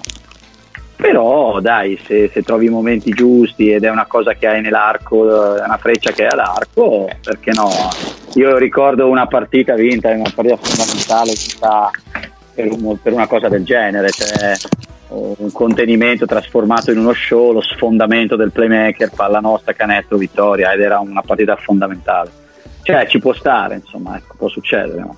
Tutto. Eh, eh, chiaro, mi riferivo a cose comunque eh, costruite nel corso dell'anno. Non penso certo, che cioè, sì, sì, vada a inventare nulla in quella situazione lì. Se non hai mai fatto show in tutto l'anno, non, non ti inventi e andiamo a fare show a metà campo. Semmai sai cosa che ti ripeto, magari non è nelle corde, l'efficacia non è il massimo, però magari in quel momento hai cambiato un po' due linee, hai risvegliato due cose o comunque hai rotto un'inerzia anche in maniera non perfetta, chiami un time out e ci, ci provi a ricostruire su, ecco, insomma dipende, dipende dai momenti. Sono letture della partita. Ok. Ok. Allora, la partita in realtà è finita Com'è andata? È andata, è andata come bene, da pronostico, diciamo.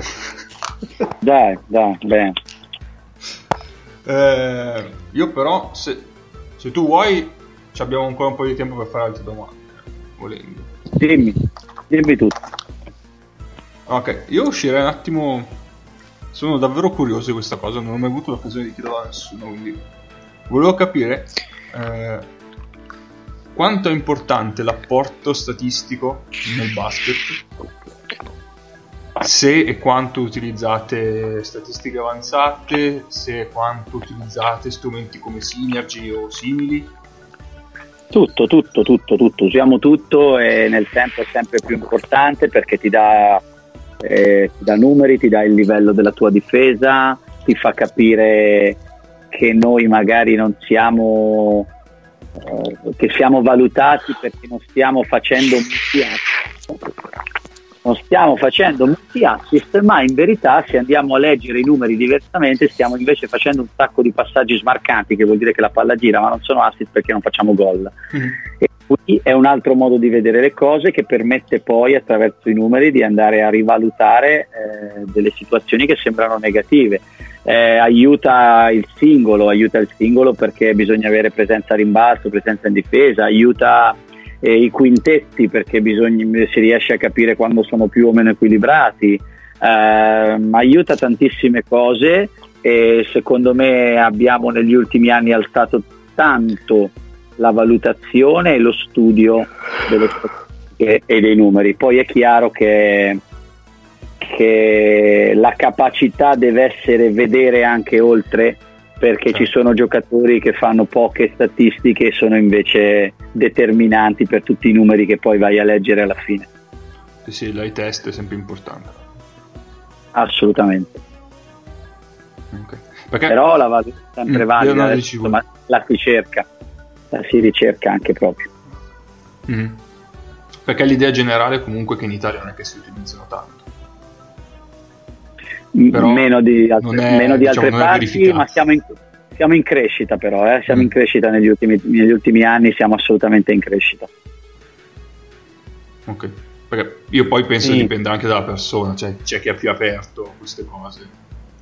Anche sicuramente, sicuramente, sicuramente. C'è chi la vuole, eh, ehm, c'è chi la usa anche in maniera eh, differente, però usarla vuol dire comunque averne coscienza dei numeri, quindi da quel punto di vista è fondamentale, ti determina anche il modo con cui puoi anche fare allenamento, perché una squadra che deve migliorare in balzo piuttosto che, cioè ci sono vari modi di leggerle, non soltanto la percentuale di un tiro, capito? Sì, sì, sì. Ok, grazie. Altro ragazzi? Io, Io ho so- una domanda. Ah, Vai, vai, vai, vai, tu, vai tu, vai tu, Marco, vai. Ma io salto di palo in frasca, va bene. Ehm, ho una domanda un po' che, che c'entra poco, ma la faccio. Ehm, diciamo che eh, devi giocare mh, contro una squadra nuova o comunque che, che non conosci perché sei appena formata, siamo inizio stagione. Eh, quali sono le prime cose che guardi nella squadra avversaria per capire tu come devi giocare quella partita? quanto fanno pick and roll, danno- quanto danno la palla dentro e le caratteristiche individuali dei, dei giocatori principali. Quindi più sulla metacampo offensiva loro per preparare la partita difensivamente. Eh, perché io la devo subito mettere lì, capito? Dopodiché questo mi serve per dire ai miei giocatori che dobbiamo farlo perché almeno in, una, in un'idea offensiva a 18 punti li facciamo perché arriviamo prima di loro. E poi preparo le tre situazioni che possono coinvolgere i tre reparti così da leggere magari anche durante la partita dove andare. Però è indubbio che eh, della, delle- della caratteristica difensiva degli altri io guardo soltanto la difesa ho due giorni ho niente la difesa sul blocco eh, sulla palla quindi la difesa sul pick and roll e il loro atteggiamento in generale con la palla in post basso cioè se sono una difesa che, che contiene piuttosto che aggredire insomma il tipo di il modo che hanno di stare in campo, ma questo perché è una roba che penso io di dover dare ai miei, quindi mi viene anche da guardare dagli altri perché mi è più semplice, più semplice, passami il termine, faccio prima a capire come poter provare a batterli. Ok. Ok, faccio un salto di pali in frasca al volo anch'io, giusto per una curiosità. Su- sul mercato c'è un campionato di fiducia, nel senso c'è un campionato dove dici so che lì, fuori da quelli ovviamente magari principali, dove sai, dici so che da lì vengono fuori dei giocatori, da- che è un campionato formante per il nostro livello della Serie A che manda fuori magari stranieri formati oppure Eh, più generico. sai, devi andare a vedere sempre perché le risorse sono quelle che sono, devi scoprire i giocatori, anche se poi qualcuno uno lo prende dalla, Fra- dalla Spagna lo stesso e quant'altro.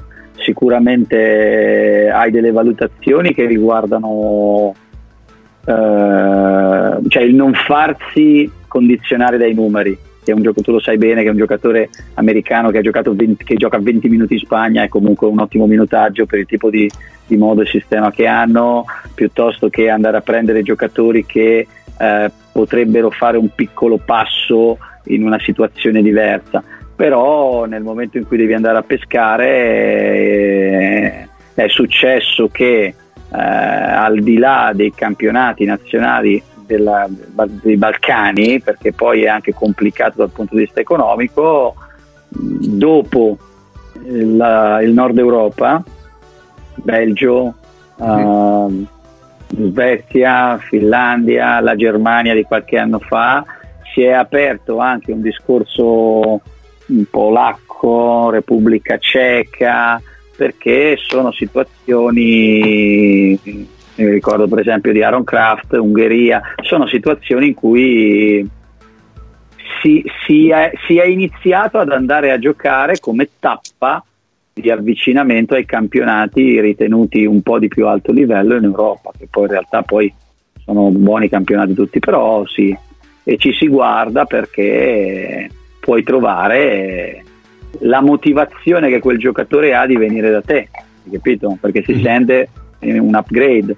Uh, devo dire che ultimamente a me è capitato molto di fare questo discorso anche oltreoceano, Australia, e, i campionati Giappone, anche se ora insomma nel, negli anni, essendo migliorati uh, economicamente, la concorrenza è completamente cambiata anche da parte loro.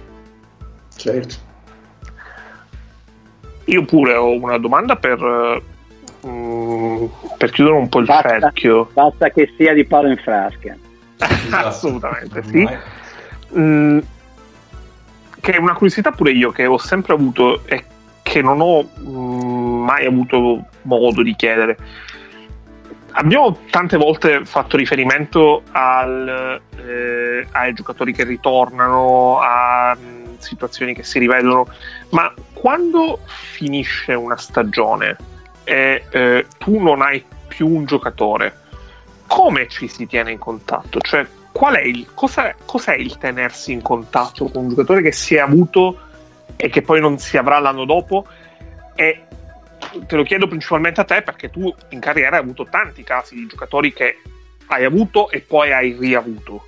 Quindi un contatto che comunque è stato evidentemente è stato abbastanza importante perché eh, se ci si ritrova è perché si ha anche piacere di ritrovarsi. Allora, intanto ti dico, fammela dire che sono le 11 e un quarto, che vi è già capitato di dire, vi è già capitato di dire siccome non ho avuto la possibilità di chiederlo. Allora, ma io non so chi, ma chi frequentate? Fate delle domande, se no cambiate, cambiate amici, cambiate amici. Primo, perché chiediate ed è giusto che vi diano delle risposte. Prima cosa. Seconda cosa, ti tieni in contatto perché eh, comunque vuoi sapere come va. Allora come, co- cosa farai? Che contatti hai avuto? Oh mi raccomando io sono sempre il tuo coach cioè, quando ci sarà la possibilità ma insomma è un modo di tenersi in contatto normalissimo o perché si è condivisa un'esperienza o perché poi dopo, eh, il giocatore durante l'estate ha un, conta- un contratto e quindi scusami ha un contatto e quindi gli chiedi come va, dove sta andando, ah, gli dai un parere, lui ti chiede una roba, oppure non lo so, ehm, ha fatto poi durante la stagione delle belle partite, dici cavolo, ho visto la partita, bravissimo. Non è perché poi lo dovrai riprendere, è per certo. il gusto di avere certo. un po' di contatti, anche perché nella stragrande maggioranza dei casi un po' si perdono, perché poi vita nuova, annata nuova e via. Però dai, insomma, c'è il piacere di scambiare qualche opinione. Se ti riferisci all'immediato stop, c'è anche un'estate dove tu vuoi dire dai, oh mi raccomando, però insomma non è più tuo, non è che puoi rompere tanto le scatole, soprattutto quando appartiene a un altro allenatore, non puoi neanche esagerare, non è corretto. E, e, invece in questo caso di stop a un campionato che è praticamente una cosa veramente surreale e unica nella nostra insomma in, questo, in questa esistenza lo, lo, tieni perché vuoi sapere come sta, come sta, non dico quelli che giocano con te, anche gli altri, eh, come certo. va, come, perché hanno bisogno, penso, abbiamo tutti bisogno di, di, di, di, sentirci perché questo ci aiuta a tenerci attaccati alla pallacanestro che non possiamo più giocare.